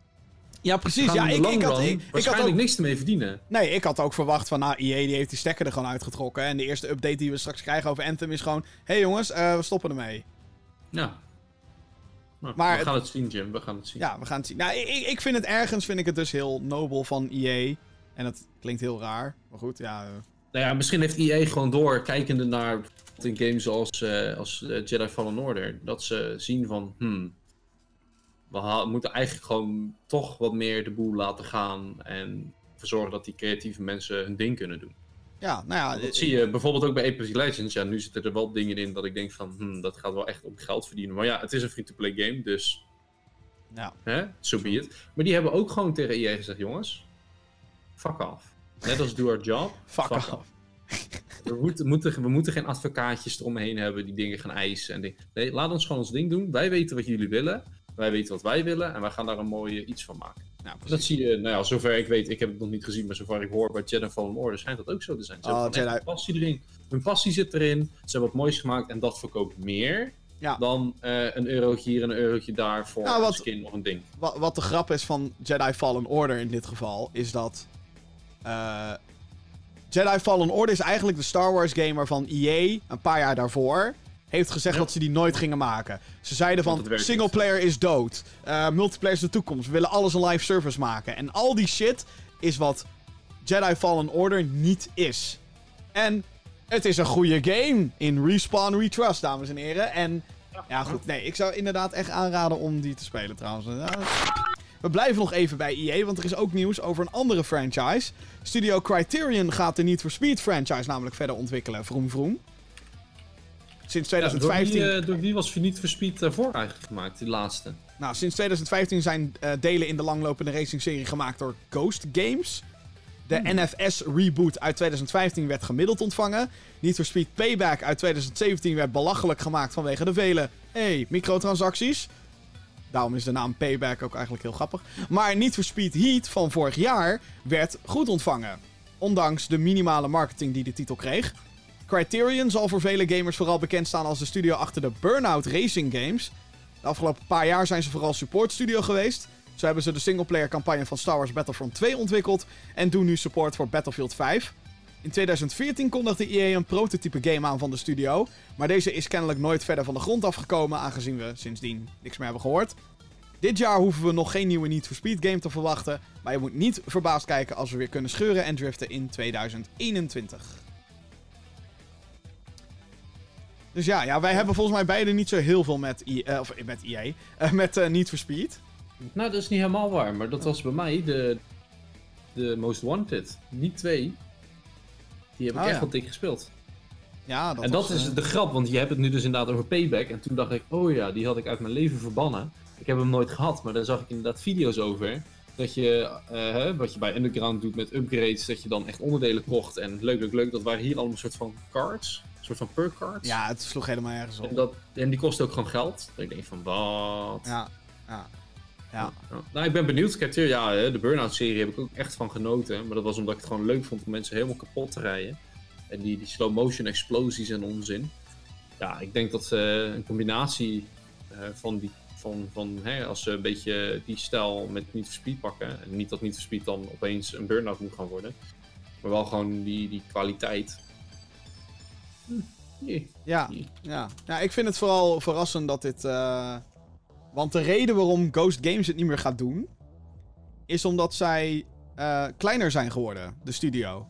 Ze kunnen het zeg maar niet meer handelen om zo'n titel te maken. Dus waarschijnlijk gaan de rollen een beetje omgedraaid worden qua hoe, eh, hè, hoe dat gaat. Dus dan wordt, worden hun een support studio, dus die gaan nou helpen met anderen. En dan wordt Criterion weer een een Maar main zijn ze dan studio. kleiner geworden omdat die games die ze gemaakt hebben gewoon niet goed zijn geworden? Zoals een payback en een, eh, en een reboot. Die Nee, volgens mij 2015 niet. Volgens mij niet. Waarom zijn ze dan kleiner geworden? Ik heb geen idee. Ik hadden echt gewoon geen zin meer in. Fuck the shit, mate. gewoon, eh, net zoals, oh mensen gaan weg bij BioWare, wij gaan ook weg, fuck it. Fuck it, dat doen ze gewoon na. Ja, ja, ja. Nou ja. Ja. Niet speed, jee. Oké, eh, ja, deze, dit is fantastisch. Eh, op de veilingsite Heritage Auctions kan op moment van opnemen... eh, holy shit. geboden worden op de Nintendo PlayStation. Dit is een prototype console die werd gemaakt in 1992. En in principe een Super Nintendo is met een CD-ROM drive ingebouwd. Kennen jullie die nog? CD'tjes? Fysieke media? Eh, de console kan Japanse Super Nintendo cartridges afspelen en audio-CD's. De controller die inbegrepen zit lijkt op een standaard controller van de oude Super Nintendo, waar het niet dat de logo's van Sony en PlayStation op staan. Dit prototype is het resultaat van een deal tussen Sony en Nintendo in het begin van de jaren 90. Nintendo zocht een partner voor het uitbrengen van een CD-ROM-uitbreiding voor de Super Nintendo. Uiteindelijk keerde Nintendo Sony de rug toe en ging met Philips in zee. Ook daar ging de uitbreiding niet door. Maar Philips, eh, hield daar wel licenties aan over om een aantal games te maken van Nintendo IP. En het resultaat was de geflopte CDI met titels Link Faces of Evil, Zelda Wand of Gamelon, eh, Zelda's Adventure en Hotel Mario. Sony voelde zich verraden, vooral omdat Nintendo uiteindelijk niet met een Japanse partner besloot samen te werken. Als eh, wraak van eergevoel, en dit is trouwens echt waar, eh, besloten zij toen de PlayStation als eigen console te ontwikkelen. En hallo, nu zijn we 25 jaar verder. Het prototype wat eh, geveld wordt staat nu op een bedrag van 350.000 Amerikaanse dollar. De oud-CEO van Oculus, Palmer Luckey, is op dit moment eh, de hoogste bieder. Op 27 februari gaat de veiling sluiten. Dus, Heftig. ja, super vet. Het is wel echt een dingetje geschiedenis. Zou ik er, als ik het geld had, zoveel geld voor neerleggen? Dat weet ik niet. Aan de andere kant is het wel leuk als je oude Nintendo games kan spelen op zo'n prototype. Maar dat verhaal van die, van die wraak, die, eh, die kan ik me nog heel goed herinneren. En ja, als je dan ziet wat voor succes ze daar eigenlijk uit hebben gehaald. En hoe hard Nintendo zichzelf in de vingers heeft gesneden op dat moment. Ja, nee, het is echt eh, eigenlijk heel grappig. Want, eh, Ja. ja. en heel ignorant van Nintendo. Ik bedoel, je hebt een van de grootste... Ja, je weet niet de reden waarom ze het gedaan hebben. Want misschien was er wel een oneenigheid of een ruzie tussen de twee bedrijven over hoe ze het uitwerken, dat systeem. En wat erop mocht gaan komen. Dat kan. Dat zo, of de Nintendo het gevoel had van ja, Sony wil te veel. En dat de Philips daar makkelijker in was. Wat uiteindelijk dus niet bleek, want het is nog misgegaan ook. Nee, ja, het is een beetje. ehm, ja, volgens mij weet niemand inmiddels ook die nu nog bij, bedrijf, bij de bedrijven zit hoe dat nou exact is gegaan. Maar het is wel zo dat eh, de gast die dus uiteindelijk de PlayStation op de markt bracht, die heeft echt in een conference room gezeten met: Yo, luister, Nintendo heeft ons verraden. Hoe durven ze? En eh, in, in eerste instantie was Sony van, Sony van ja joh, we gaan toch geen we gaan toch geen console maken, jongens. Houd toch op, weet je wel. eh, doe normaal. Maar toen kwam dit verhaal naar boven. Ja, maar ze hebben ons verraden. Oké, hier heb je je geld en eh, breng de PlayStation maar op de markt. En Ja, en het is goed gegaan. ja. Overigens, wat ook grappig is, is dat de soundchip die in de Super Nintendo zit, volgens mij ook een Sony-chip is. Dus ja, nou ja, goed. De Dus, huidige Super Nintendo bedoel je? ja, gewoon de normale Super Nintendo, ja. Ja, ja, ja. Nou, dat kan er. Je ziet het wel vaker dat bedrijven ruzie met elkaar hebben, maar onderling toch nog steeds onderdelen van. Ja, nou ja, dit was natuurlijk... De Super Nintendo werd ontwikkeld voordat die twee deze ruzie kregen. Ehm, maar ja, het is een, natuurlijk een bizar stuk hardware. Eh, een Super Nintendo, basically, waar Sony PlayStation op staat. Ja, ik heb hem gezien. Het is best wel een grappig, eh, grappig apparaat. Het is heel raar. Het is heel unreal, eigenlijk, in die zin. Het is iets wat... Waarvan je zou denken dat het in een alternative, eh, alternative universe Ja, ja. heeft plaatsgevonden. En ergens in een alternatieve tijdlijn, dames en heren, in de multiverse van videogames, is dit echt. Althans, dan is dit meer dan een prototype. Dan is het op de markt gekomen. En dat is bizar. Overigens, overigens wil Palmer Lucky, dus die gast die op dit ding geboden heeft, die wil eh, waarschijnlijk dit gewoon houden voor preservation. Dus hopelijk komt het ergens in een fucking museum te staan. Want dit behoort in een museum. Oké? Het is echt briljant. Ik vind dit soort shit briljant. Ik, ik ga hier heel lekker op. Op dit soort... ja, op dit soort geschiedenisdingetjes. Heerlijk. Man, man, man. Echt, eh... Nou goed, eh, maar mocht je dus nog wat centjes over hebben... 350.000 Amerikaanse dollar, dames en heren. Dan is... eh Ken je Outriders nog? Wat? Uitgever Square Enix en ontwikkelstudio People Can Fly hebben hun nieuwste project Outriders onthuld. Vorig jaar eh, kregen we al een CG-trailer te zien op de E3. En die ben je waarschijnlijk vergeten, want het was generic as fuck. Dat je denkt, oké, een trailer, net mensen die schieten. Ja, Eh, dat. Nu is er wat meer duidelijk over de game. Het wordt in principe een co-op shooter met loot. Dus een looter shooter, à la Anthem, à la Destiny, à la Division. Ehm godsamme. Eh, maar dan geen open wereld, maar grotere levels. Er zullen drie verschillende klassen te spelen zijn, die ieder toegang hebben tot andere typen krachten. Dus eentje kan iets met tijd doen, de andere met stroom en de andere met earth. Het daadwerkelijke nieuws wat we hebben gekregen over de game is dat het eind dit jaar gaat verschijnen en dat Outriders naar de PlayStation 5 en Xbox Series X komt. Overigens komt de game ook gewoon naar PC, PlayStation 4 en Xbox One. Dus we hebben weer een next-gen game erbij. Yay! Maar de gameplay die ik nu zie, die prak... pra- ja, die... mm, Nee, nee. Nee, dat is een beetje wat iedereen eh, heeft op dit moment. Geef me niet het next-gen gevoel. Nee. Nee, maar dat komt natuurlijk ook omdat hij op PS4 en Xbox One moet draaien. Ja, dat is inderdaad. Dat is ook wel een beetje een probleem wat je nu krijgt met eerdere games. Op een bepaald moment stoppen ze natuurlijk met de, de huidige eh, consoles en dan gaan we helemaal over de next gen. Maar in het begin heb je natuurlijk al die games die op beide moeten draaien. En dan moeten ze er toch rekening mee houden dat ze niet all-out gaan langer. Nou ja, het is gewoon. eh, het is inderdaad gewoon zo dat je. Als je nu alleen voor next gen gaat ontwikkelen. dan moet je eigenlijk wel gewoon. financiële hulp krijgen van Sony en Microsoft. Bijna. Want waarom zou je dat nu doen? Er zijn nu 108 miljoen verkochte PlayStation 4's. Ja, Dus daar ligt je markt op dit moment. En klopt. Ja, ik denk dat ze deze game. Hier waren ze natuurlijk al lang mee bezig. En. Oh hey, next gen consoles. Nou oké, gaan we daar ook gewoon naartoe. Dus, Ja, maak er gewoon een net even iets mooiere versie die daar ook op draait. Maar ik denk, heel eerlijk, als je als studio de ballen hebt om echt een goede game te maken voor de next gen PlayStation 5 bijvoorbeeld. En Sony ziet dat ook en Sony helpt jou een beetje inderdaad financieel, maar wel van hè, eh, succes. En je maakt iets goeds, oh, dan, kan je, dan, gaat het gewoon, dan gaat het geld rollen. Nou ja, ik denk. Ik, het is gewoon. We weten. We weten een paar games die gaan komen naar PlayStation 5. Dit komt dan naar PS5 en Xbox Series X. We weten dat. eh, ehm, Dying Light 2 komt ook naar PS5 en Xbox Series X. Ehm, er was nog een game. Oh ja, Godfall of zo.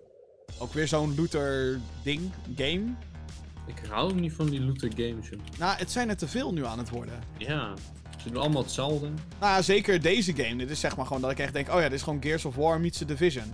Meets Ja, Des... het is super grappig dat jij dat niet zegt. Want ik zat, eh, toen ik die gameplay zat te kijken, dacht ik... Oh, dit lijkt een beetje eh, Division. Ja, want het heeft ook zo'n cover systeem, eh, zeg maar. En het heeft een beetje de maar dan monsters. ook gewoon wat ik echt letterlijk zei, met een beetje Gears. En ik wilde het net zeggen en jij zegt, ja, dat is een beetje dit. Dan dacht ik, nou, het is wel grappig dat jij dat dan eh hetzelfde ziet. Ja, het heeft echt... Maar het heeft die grauwe kleuren van Gears. Ja, Het ja. cover systeem van Gears, die de Division eigenlijk gejat heeft. Maar hey, dat maakt niet uit.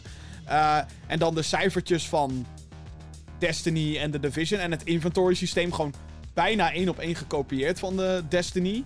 Het is een soort mengelmoes van games die misschien wel tof wordt, maar op dit moment is het... Ja, ik- ben niet overtuigd van de beelden in ieder geval. En Nee, zeker niet. ik heb wel niet. gehoord dat het heel lekker wegspeelt. Maar, hé hey jongens, weten jullie wat er eind dit jaar allemaal nog meer gaat uitkomen? Nee, weet ik niet, Jim. Nee, ik ook niet. Dat is juist het probleem. Waarom klonk dat als een Mickey Mouse? Oh ja, daar komen we zo meteen op terug. Op, eh, op, eh, Oh, oké, oké. maar, eh, nee, ja, dit- we weten allemaal nog niet wat eruit gaat komen. En heel eerlijk, stel dat Sony met een Killzone of een Horizon Zero Dawn 2, whatever, bij launch van PS5 komt. Ja, dan ga ik dat toch echt eerder spelen dan dit. Yup, zeker En het probleem met dit soort games is trouwens ook, met dit soort looter shooters, dat zijn allemaal live services. Ja. Wat inhoudt dat er continu expansions en updates uitkomen. En waardoor je eigenlijk- Hè? En microtransactions. Ja, ook dat. Maar ik heb het even over nieuwe content. Daadwerkelijk nieuwe content. Ja, ja, ja, maar het zit er altijd in in dat soort live services. Dat ik denk van ja, weet je. Ja, ja, ja. Zeker. Maar ik heb het even over het feit dat mensen die bijvoorbeeld nu Destiny spelen, Mhm. die spenderen hun tijd voor dit soort games aan Destiny. Hetzelfde geldt voor mensen die The Division spelen. Of, eh nou, Anthem is dan nu even een slecht voorbeeld, maar die mensen zitten ertussen. Eh, maar het lijkt me heel sterk dat als je bijvoorbeeld Destiny 2 en The Division af en toe speelt, dat je dan naar deze game kijkt en denkt, nou, jongens, 60 euro, let's go. Tenzij je echt behoefte hebt aan een nieuwe game. Weet je al? Ik bedoel, Left 4 Dead is bijvoorbeeld nu al weet ik hoe lang geleden. Dus is het niet gek dat we kijken naar games zoals World War Z en Zombie Army 4. Toch? Mhm. Ja, ja. Maar ik heb het idee dat dit hele looter-shooter gebeuren... Ik weet niet, het loopt uit de hand naar mijn idee. Het is een soort van... Ja, en als je eenmaal als een van die andere titels hebt, zoals een Borderlands of dan ook. eh, of een, Oh, Borderlands, eh, ook een goeie. Of een eh, Destiny, dat je inderdaad daar gewoon bij blijft, omdat je weet dat daar weer nieuwe dingen voor komen. Maar op het moment dat die game klaar is, ja, dan wordt het misschien tijd voor een nieuwe. Ja. En kijk, als ze nou echt iets bijzonders deden, iets heel uitzonderlijks, dat je denkt van, nou, dit moet ik gewoon proberen. Ja, dan prima. Maar ja, als je, precies wat je zegt, jij zag gelijk dat het Destiny was. En ik zag gelijk dat het Destiny was. In combinatie met een Gears. Dan heb je van, ja, dan is het klaar. Ja, nou ja, ik bedoel, wat ik al zeg, het ziet er niet slecht uit. Ik zou het misschien nog wel willen spelen ook, maar... Zeker als het eind dit jaar uitkomt, dan ga je toch wel echt jezelf in een slagveld ga je, eh, bevinden. Ja, ja, ja, En zeker hè, een slagveld waarin Square Enix zelf notabene, de uitgever van deze game, zelf ook nog eens eh, eh, Avengers gaat uitbrengen. En Cyberpunk komt uit. Dat zijn toch al twee heftige titels. Grote najaarstitels. En dan weten we eigenlijk heel veel nog niet. Ik denk dat Dying Light ook gewoon uitkomt eind dit jaar, by the way. Denk ik, hoop ik. Maar, ja, bedoel, holy shit. Het is gewoon... Het is te generic of zo. Ja, ja eens. Ja. Het is gewoon niet, eh, niet eh, uitzonderlijk genoeg. Ja. Maar goed, wanneer het ook exact uitkomt trouwens, we hebben geen idee. Want dat hebben ze niet gezegd. Alleen Holiday 2020. Dan gaat het allemaal gebeuren. Dan hebben we nieuws over eh, ja, de muis. De mouse in de house. Die je net even stiekem tussen de neuslippen door liet horen. Tijdens ontwikkelaarsbijeenkomst DICE heeft VP of Games and Interactive van Disney, Sean Shoptaw, opgeroepen aan gameontwikkelaars om aan de slag te gaan met IP's van het bedrijf. Dit is opvallend, aangezien Disney de afgelopen jaren zich weinig heeft gemengd met gaming. Na het instorten van Disney Infinity besloot de mediagigant niet langer zelf games uit te geven. Dat gaan ze nu ook niet ineens doen, maar eh, ja, sindsdien zijn er nog wel wat Disney games verschenen. Of althans, games met Disney erin. Zoals de Kingdom Hearts serie van Square Enix, die is doorgegaan. En Marvel heeft licenties uitgedeeld aan onder andere ook Square Enix met Marvel's Avengers, die in september verschijnt dus. Maar ook Nintendo, waar Ultimate Alliance 3 uit ontstond. En Sony met Marvel's Spider-Man uit 2018. Uiteraard hebben ze ook eh, aan EA rechten verkocht voor het produceren van Star Wars games. Het succes van Star Wars en eh, Jedi Fallen Order en Spider-Man heeft het bedrijf wellicht wel enthousiaster gemaakt om meer ontwikkelaars wat te laten doen met hun intellectual property. Van de jaren 80 tot 2010 waren Disney games op consoles de normaalste zaak van de wereld. Op de NES wist Capcom games zoals DuckTales en Chippendales uit te brengen. Op de Super Nintendo en Sega Genesis of Mega Drive waren games gebaseerd op Aladdin, Toy Story en The Lion King populair. Tijdens de PlayStation en Nintendo 64-era springen Hercules, Tarzan en Toy Story 2 eruit. Mickey-platformers zijn ook altijd populair geweest. In 2009 wist Epic Mickey een opvallende toevoeging te zijn voor de Wii. Ja, goede tijden man. Als ik die namen zoals Hercules weer hoor en zo. Oh, good times. Het Good eh, times. werd verdomme tijd dat Disney zoiets had van... Hey, games. Daar wordt veel geld verdiend. Eens even kijken. Wat hebben wij? Oh, kijk. Een shitload aan, Aan fucking dingen waar je fucking lauwe games uit kan maken. Hey, ontwikkelaars. Wie wilt er komen pitchen? Dat is eigenlijk gewoon wat ze hier gedaan hebben. Hey, ontwikkelaars. Kom maar door met je pitch. Dat is wat Disney nu gezegd heeft. Yup. Je moet zelf... En ze gaan fucking veel geld verdienen. Dat Ja. voel ik nu al. Je moet, zelf, eh, eh, eh, je moet zelf ontwikkelen. Je moet zelf gaan uitgeven. Of met een uitgever een deal maken. Maar pitch maar. Dat is basically wat hij gezegd heeft. En ik word hier fucking enthousiast van. Want Disney heeft zo fucking veel IP. Naast Marvel en naast Star Wars. Die overigens wel gewoon. Hè, daar wordt goed voor. Nou goed, hè, Star Wars, EA. Hm, maar daar wordt goed voor gezorgd. Uh, dus het werd tijd. Ja, waar de fuck is een Wreck-It Ralph videogame? Waar de fuck is een Toy Story 4 game? Waar de fuck is een Tron game? En natuurlijk heeft Disney nu ook uh, Fox in handen. Uh, dus ik heb zoiets van, yo, Sega en Creative Assembly. Alien Isolation sequel, alsjeblieft. Dan moet je misschien even, haha, met Mickey even onderhandelen, maar let's go. Jij ziet, uh, jij ziet de toekomst al. Dat is al duidelijk.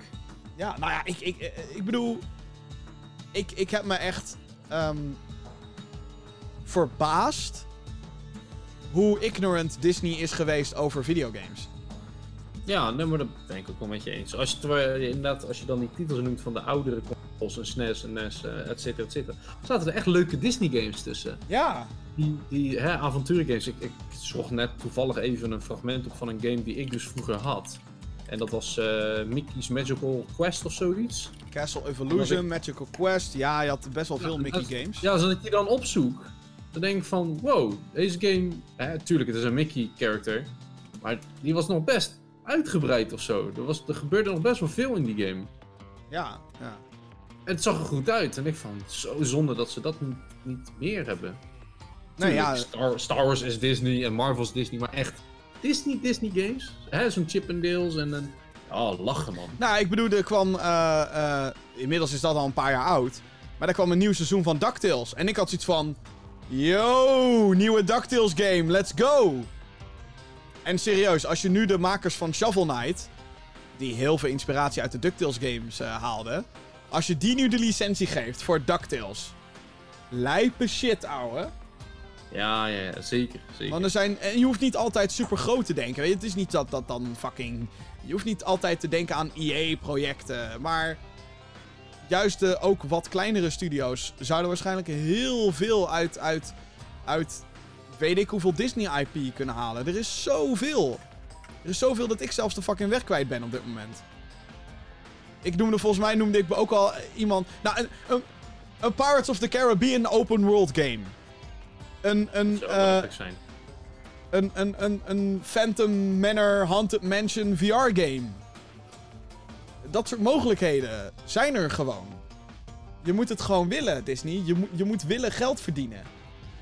Nou, dat willen ze. Dat willen ze zeker. Ja, ik bedoel, kijk, als ik Bob Iger was, de CEO van Disney, zeg maar de boss. Ik had al lang gezegd, jongens, ik hou even 1 miljard apart. En 1 miljard klinkt als veel geld. Maar in Disney's portemonnee valt dat wel mee, dames en heren. Is het, is het een tientje? Ja. Um, maar ik had gewoon 1 miljard gepakt en gewoon gezegd... Disney Interactive is terug. We gaan een paar studio's openen. En we gaan weer games uitgeven. En zeker als je dat goed aanpakt met de juiste mensen. En je, je, je maakt afspraken met de juiste partners. Je gebruikt het juiste IP. Waar behoefte aan is. Bla bla bla bla bla. En Disney weet dit allemaal. Het is niet alsof ze dit niet weten. Al dit soort fucking market research. Dan een goudmijn. En dat ze dat dan niet doen, oké. maar dat ze nu op zijn minst bereid zijn om te praten met, met ontwikkelaars. Ja, precies. Dat het wel weer uh, een beetje gaat leven. Ja, grote oh. stap vooruit. Wat mij betreft mogen ze beginnen met het remasteren van al hun fucking shit. ik, wil, ik wil Hercules in 4K. Herculade. Herculade. Oh, Hercules. Godsamme. Die game was fucking lang. Dat was echt een heel leuk spel, ja. Oh my god. Ja. Top. Oké. Okay. Laatste nieuwtje van uh, deze week. En uh, ook meteen een hele belangrijke. Het gaat namelijk uh, over de PlayStation 5. Een van de grootste vragen die blijft hangen rondom de release van de PlayStation 5 is natuurlijk de prijs. De nieuwe console van Sony moet dit najaar in de winkels gaan liggen. Volgens techsite Bloomberg liggen de kosten van het produceren van een PlayStation 5 nu op 450 dollar. America. Het schijnt ook zo te zijn dat Sony in afwachting is van de prijs van de Xbox Series X voordat zij iets naar buiten zouden brengen. Naar, schatting kostte het 381 dollar om een unit van de PlayStation 4 te produceren in 2013. De introductieprijs van de console was toen 399. Als we deze schatting dus aanhouden, zou de PlayStation 5 dus tussen de 450 en 500 euro, dollar, whatever, gaan lanceren. In de geschiedenis heeft Sony slechts één keer een console met verlies verkocht. Dat was de PlayStation 3. Die werd voor 100 dollar minder verkocht dan dat het uh, kostte om te maken in 2006. Dus ja, dat was ook duur dan. Ja, de PlayStation 3 was peperduur toen. Ja, en dan nog 100 euro verliezen. Dan ja. het dus best wel duur om te maken. En als je dan nu afvraagt, Jim, maar waarom zouden ze dat doen met iets met verlies verkopen? Dat is toch super dom, toch? Ja, maar het zijn de games. De games ja. uh, krijgen ze het geld. Want 30% van elke game die jij koopt voor PlayStation gaat naar Sony. Hetzelfde geldt voor Xbox. Hetzelfde geldt trouwens ook voor Steam. Jee. Dus. Ja, wat denk jij, uh, Jeroen? Wat is de goede prijs voor een PlayStation 5? Nou ja, uh, als je gaat kijken hoe kritisch en gierig mensen tegenwoordig zijn op te zien van het bedrag en zo. Ja, ja. Ze moeten sowieso niet veel duurder uh, worden dan de Xbox. Dus dat ze daar eventjes op wachten, vind ik niet heel gek. Aan de andere kant kan het ook een hele grote middelvinger zijn. Want zij weten, uh, ja, van elkaar denk ik toch best wel veel af. Ik denk dat zij echt wel weten hoe duur het is om een Xbox te maken. Zoals Xbox weet hoe duur het is om een PlayStation te bouwen. Dus ik denk dat ze daar al iets op kunnen baseren. 4, 500. Ik, ik, het verbaast me dat het dus de PlayStation 4 381 dollar kost om te maken. En dat ze hem dus uiteindelijk maar met, nou laten we zeggen, 20 dollar winst hebben verkocht per stuk. Tuurlijk, als je dan al die miljoenen bij elkaar gaat gooien die er verkocht zijn. En dan keer die 20 dollar. Dan verdienen ze heel veel. Ja, het is natuurlijk ook zo dat die onderdelen na een jaar al goedkoper worden en blablabla. Bla, bla, bla, dus... Tuurlijk, tuurlijk. Maar je begrijpt mijn punt, hè? Dat het gewoon 20 dollar per unit winst. Wat? Nou, het is niet eens winst, want het kost zoveel om te produceren. Dus dat is alleen de console. Dan moet je nog de controller, de doos, moet overal naartoe geshipped worden, blablabla. Bla, bla, Kabels moeten erbij. Nou kost dat allemaal geen drol waarschijnlijk. Zeker niet in uh, China, maar hè, alsnog. Nee, steeds. En, en, en ja, als dat is hoe ze het doen ja. Dan zou die denk ik eerder 4,99 uh, anders wordt. Want dat zie je altijd, dat het inderdaad een 99 of een af, bijna afgerond getal is. Ja, ik denk uh, dat we inderdaad gewoon... Ik denk voor beide trouwens dat we kijken naar 500 euro. In ja, Nederland dat denk ik ook. Ja, um, Ik had het eigenlijk altijd... Ik heb dit altijd al gezegd. Maar 500 euro, uh, prima, whatever.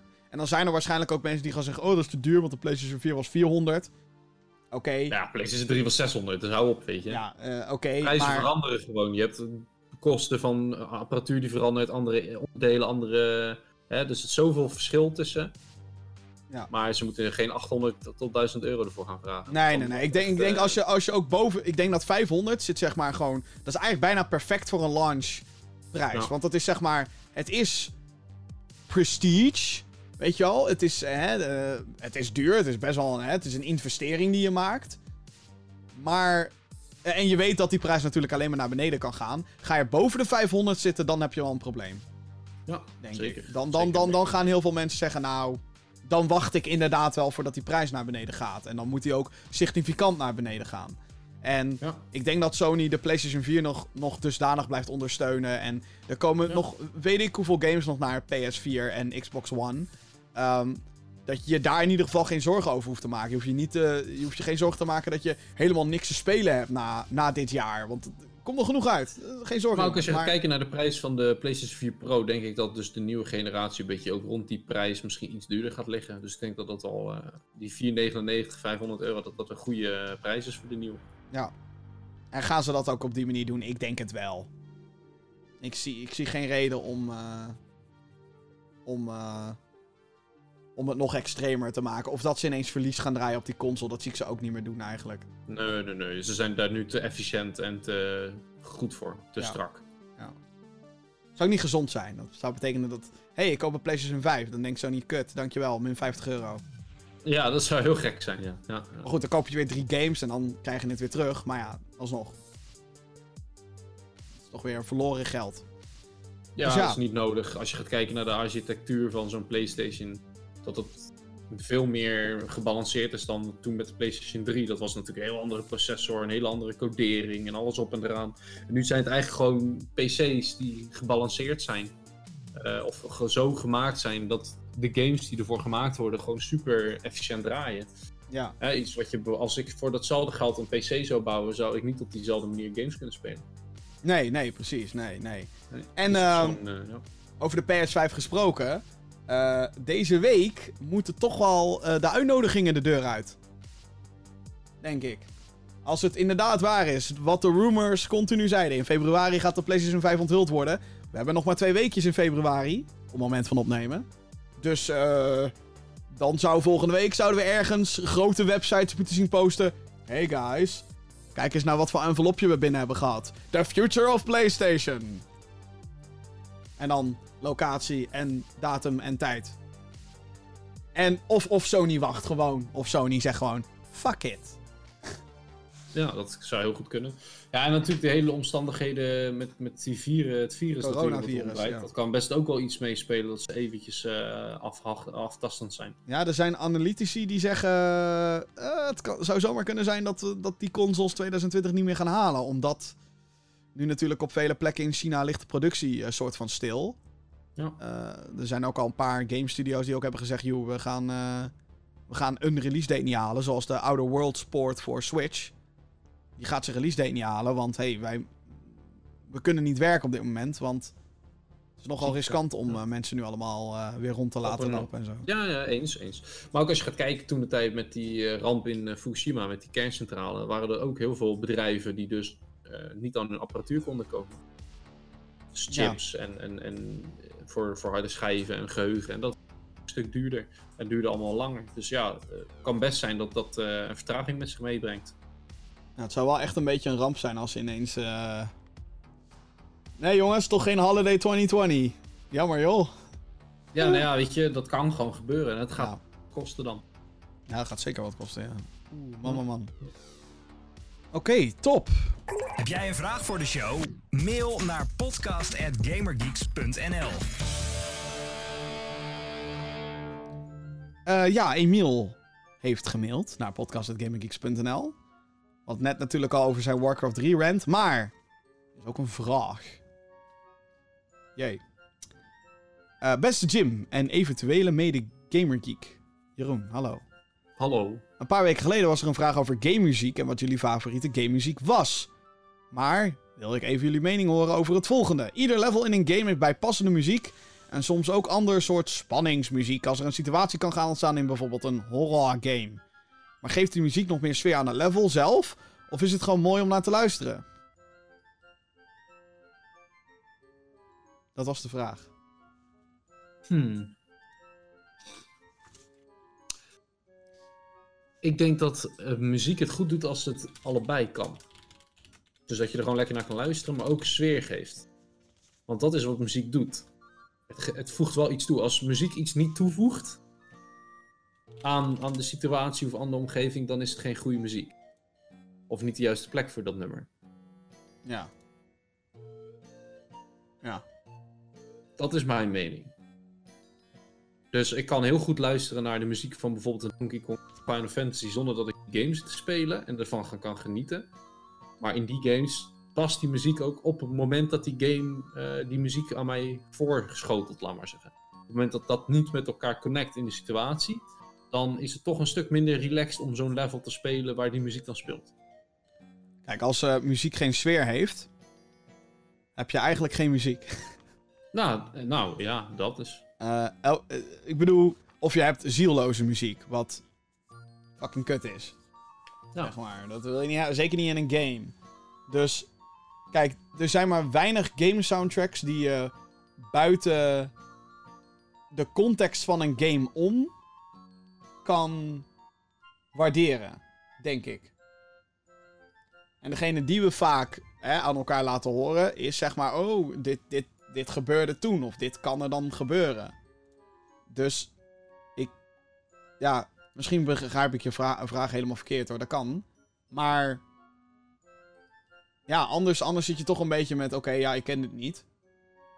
Toch? Ja, En ik- maar en als we het verkeerd begrijpen, dus vraag, dan weten we dat eh, volgende maand weer een maand, volgende editie weer een mailtje klaar. Volgende maand.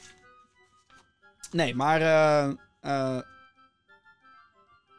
Kijk, de, de muziek wordt gemaakt voor een game natuurlijk. Ja. En elke muziektrack, als je een goede composer hebt, die is er om een reden. Net zoals dat graphics er om een reden zijn. Of dat die gun er zo groot uitziet. Als je een goed gedesigned spel hebt, dan is die muziek er voor een reden. Dus als er in horror games ineens een, een, een oplopend muziekje komt, dan willen ze jou natuurlijk ergens naar laten opbouwen. Of, wat ze natuurlijk heel vaak ook in horrorfilms doen, eerst hoor je muziek, muziek, muziek, daarna valt het doodstil. Want dan zit je... "Oh, kut. En dan... Ah, weet je, en dan... Oh, oh shit, ik schrik me de pleuris. Want oh, oh, er was even geen audio. Oh, weet je wel, dan krijg je dat. Ehm, om maar even weer... Doom even er weer bij te pakken. Hey, Doom, hey. Kijk, die muziek is gewoon gemaakt in, in laagjes bijvoorbeeld. Dus hoe intenser de combat wordt, hoe meer laagjes van, hè, van bas en gitaar en blablabla erbij komt. Dus in die zin heeft dat weer sfeer en is dat de reden waarom die muziek zo is opgebouwd. Maar dat is niet wat je hoort als je op Spotify de Doom soundtrack opent. Want daar heeft hij een eigen arrangement gemaakt op basis van wat hij heeft gemaakt voor die game. Maar daar heeft hij heel erg rekening mee gehouden van oké, je gaat dit nu niet in een game horen, maar daarbuiten. Dus hoe zou je het dan willen horen? Dus dat is heel erg, heel gecompliceerd gedoe is dat. Nou ja, wel goed dat er over nagedacht wordt. Dat geeft aan dat degene die echt heel goed bezig is geweest. Ja, nou sterker nog, ook een leuk dingetje. Eh, wat ik echt een te gekke soundtrack vond. Niet dat ik er heel veel naar luister buiten de game om, eigenlijk nooit. Maar Detroit Become Human eh, Hmm. is een game waarmee je met drie personages speelt. En elk personage heeft zijn eigen soundtrack gecomponeerd door een andere composer. Oh, dat is ook wel heel cool. En dan merk je dus ook meteen die verschil. Ja, dat is echt, echt te gek is dat. Maar ehm, ja, dat. Ik denk dat dat... Is dat een antwoord op je vraag? Geen ik denk idee. het wel. Eh, dan nog een mailtje van Justin. Eh, en het laatste mailtje van de dag. Beste Gamer Geeks, gaan jullie een review maken van... One Punch Man, a hero nobody knows als het uitkomt. One Punch Man? Nee. A hero nobody knows, zei hij dat nou? Ja, nee. Ik heb dat niet echt eh, in mijn verlanglijstje staan. Ik heb de serie gekeken, die vond ik best geinig. Maar om daar nou een game van te gaan spelen? Wat is dit voor een game, jongens? Ja, een anime game. eh. Sowieso speel ik niet echt games gebaseerd op anime. Het is denk ik een fighter game. Zoiets als eh, Dragon Ball Z, laat maar zeggen. Oh ja. Ja, ik bedoel, ik heb Dragon Ball Z Kakarot heb ik ook niet gespeeld. En ben ik ook zeker niet van plan, dus misschien dat daar al je antwoord ligt. Eh, Ja. Nee, ik denk niet dat ik dit eh, zou gaan spelen. Nee, het is inderdaad weer een fighting game. Ja. Wauw, een anime fighting game? Wow! What? Hoe kan dat nou? Nee. Nee. Sowieso ben ik nu nog bezig met eh, hopelijk ooit Zombie. een Warcraft 3 review en Zombie Army 4 review. Dus. En Doom Eternal komt er al aan, jongens. Doom Eternal komt er al aan! Maar dan komt deze shit uit.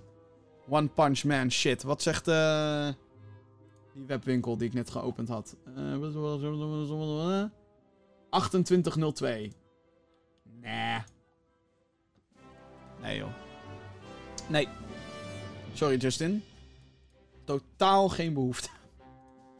Nee, helaas. Oh, man. Jij hebt dat ook wel eens, denk ik, hè? Dat je echt denkt van, waarom zou ik dit in godsnaam spelen? Ja, die games zijn er zeker. Het zijn er heel veel zelfs.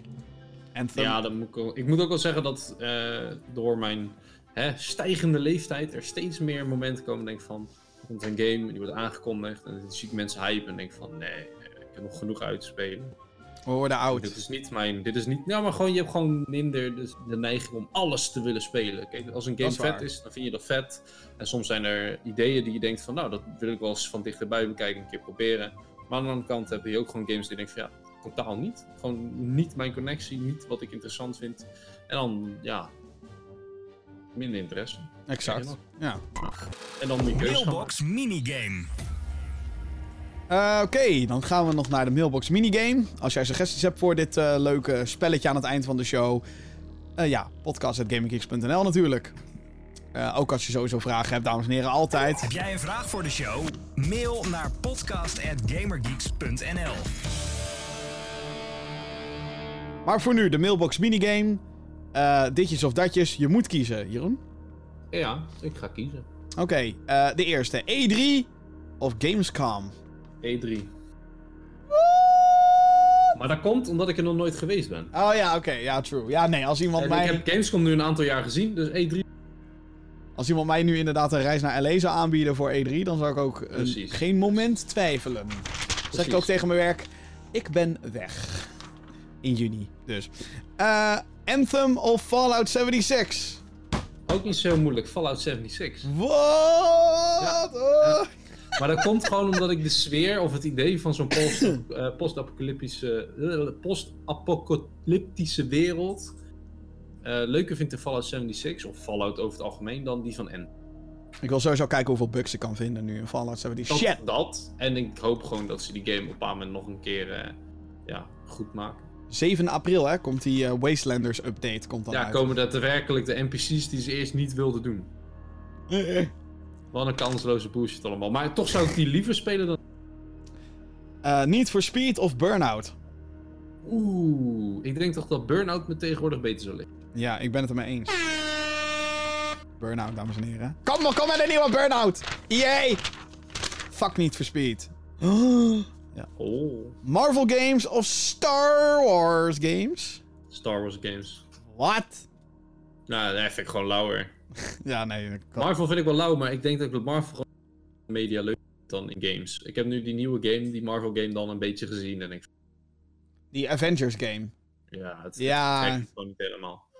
En Star Wars games, daar is nog zoveel mee te doen en uit te halen. En dan characters die bestaan nog met nieuwe characters. Kijk naar Fallen Order. Ja, dan denk ik, eh, ja, kom maar op met die Star Wars games. Ik denk dat Marvel games ook wel heel vet kunnen zijn hoor. Maar dan moet je echt kunnen heel vet zijn, maar daar ben ik nog niet van overtuigd. een heel goed dedicated team hebben die 100% snapt. En dat zagen we met Spider-Man. Die was fucking vet. Maar ja. Die moet ik ook nog spelen trouwens. Oh my Oei, god. Oei, oei, oei. Half-Life Oké, next. 2 of Portal 2? Ai. Oh, Portal 2 heb ik echt van genoten. Maar Half-Life 2 was ook wel vet.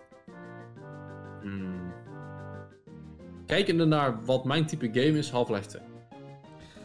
Ja, ik ook. Half-Life 2. Gewoon Maar Portal shooter. 2 is wel echt geniaal, by the way. Ja, dat was echt geniaal. Dat was echt geniaal. Eh, en dan de laatste. Een Nintendo console met PlayStation games of een PlayStation console met Nintendo games. Oh, die is niet, die is niet zo heel moeilijk. PlayStation console met Nintendo game. Ja, Omdat true. PlayStation altijd sterkere hardware heeft. Als je dan de unieke games van Nintendo hebt op een console die je beter kan draaien, dan is het voor mij duidelijk. Moet je dus nagaan, hè, dames en heren. Dat je gewoon... Super Mario Odyssey, zeg maar, hoe mooi die game is. En dan in 4K. Ja, en dan gewoon continu 60 fps zonder dri- dips. Heeft Super Mario Odyssey dips bij jou gehad? Nee, maar je begrijpt me. hè. Kijk bijvoorbeeld naar een Zelda. Of Breath of the Wild in 60 fps. Oh my 4K. god. Take my money. Ah, Nintendo. Switch Pro, let's go. Ja, inderdaad, minimaal. Gaat dit jaar overigens niet gebeuren, maar nee, janken. Wordt deze Switch 3.0 voordat ze ooit een pro gaan maken, denk ik. Ik ben heel benieuwd wat Nintendo gaat doen, want dat, ja, Ze zullen het sowieso geen pro noemen. Ik denk dat echt een... Of Ja, zoals je met de, de- XL of eh, Ja, Plus of plus, ja. whatever. En daarmee, dames en heren, met die lastige beslissing, not, zijn we aan het einde gekomen van, Ja. Van deze aflevering van de Gamer Geeks podcast. Het was aflevering nummer 118. Jeetje. Eh, mocht je deze show leuk vinden, ik zou zeggen abonneer dan via je favoriete podcast app. Dat is Google Podcast, Apple Podcast, Spotify. Of eigenlijk waar je ook maar naar podcast kan luisteren. Als je daar intikt Gamer Geeks podcast kan je ons vinden. Mocht je een recensie kunnen achterlaten op die dienst waar je dit op luistert. Doe dat dan ook. Dat helpt ons heel erg in de hitlijsten van al die dingetjes. Die feeds, die aggregators, die allemaal technische termen van de show. Eh, er is ook een videoversie, die is te vinden op youtube.com slash. Ondertussen moet je ook gewoon naar onze website gaan, gamergeeks.nl. Daar posten wij nog meer content, zoals eh releaseoverzichten, eh, wat de belangrijkste games van de maand zijn met Gaming Geek Next. En de leukste klaagmuur van het internet, Jordi, is daar ook met Fuck the What? En zodra ik een review af heb of Jeroen verzint weer iets. Of Vincent gaat weer op reis in Daisy. Of wat dan ook. Gamergeeks.nl. Daar komt alle nieuwe content. Jeroen, leuk dat je erbij was vandaag. Dankjewel. En jij natuurlijk hartstikke bedankt voor het luisteren naar de Gaming Geeks podcast. En graag tot een volgende keer.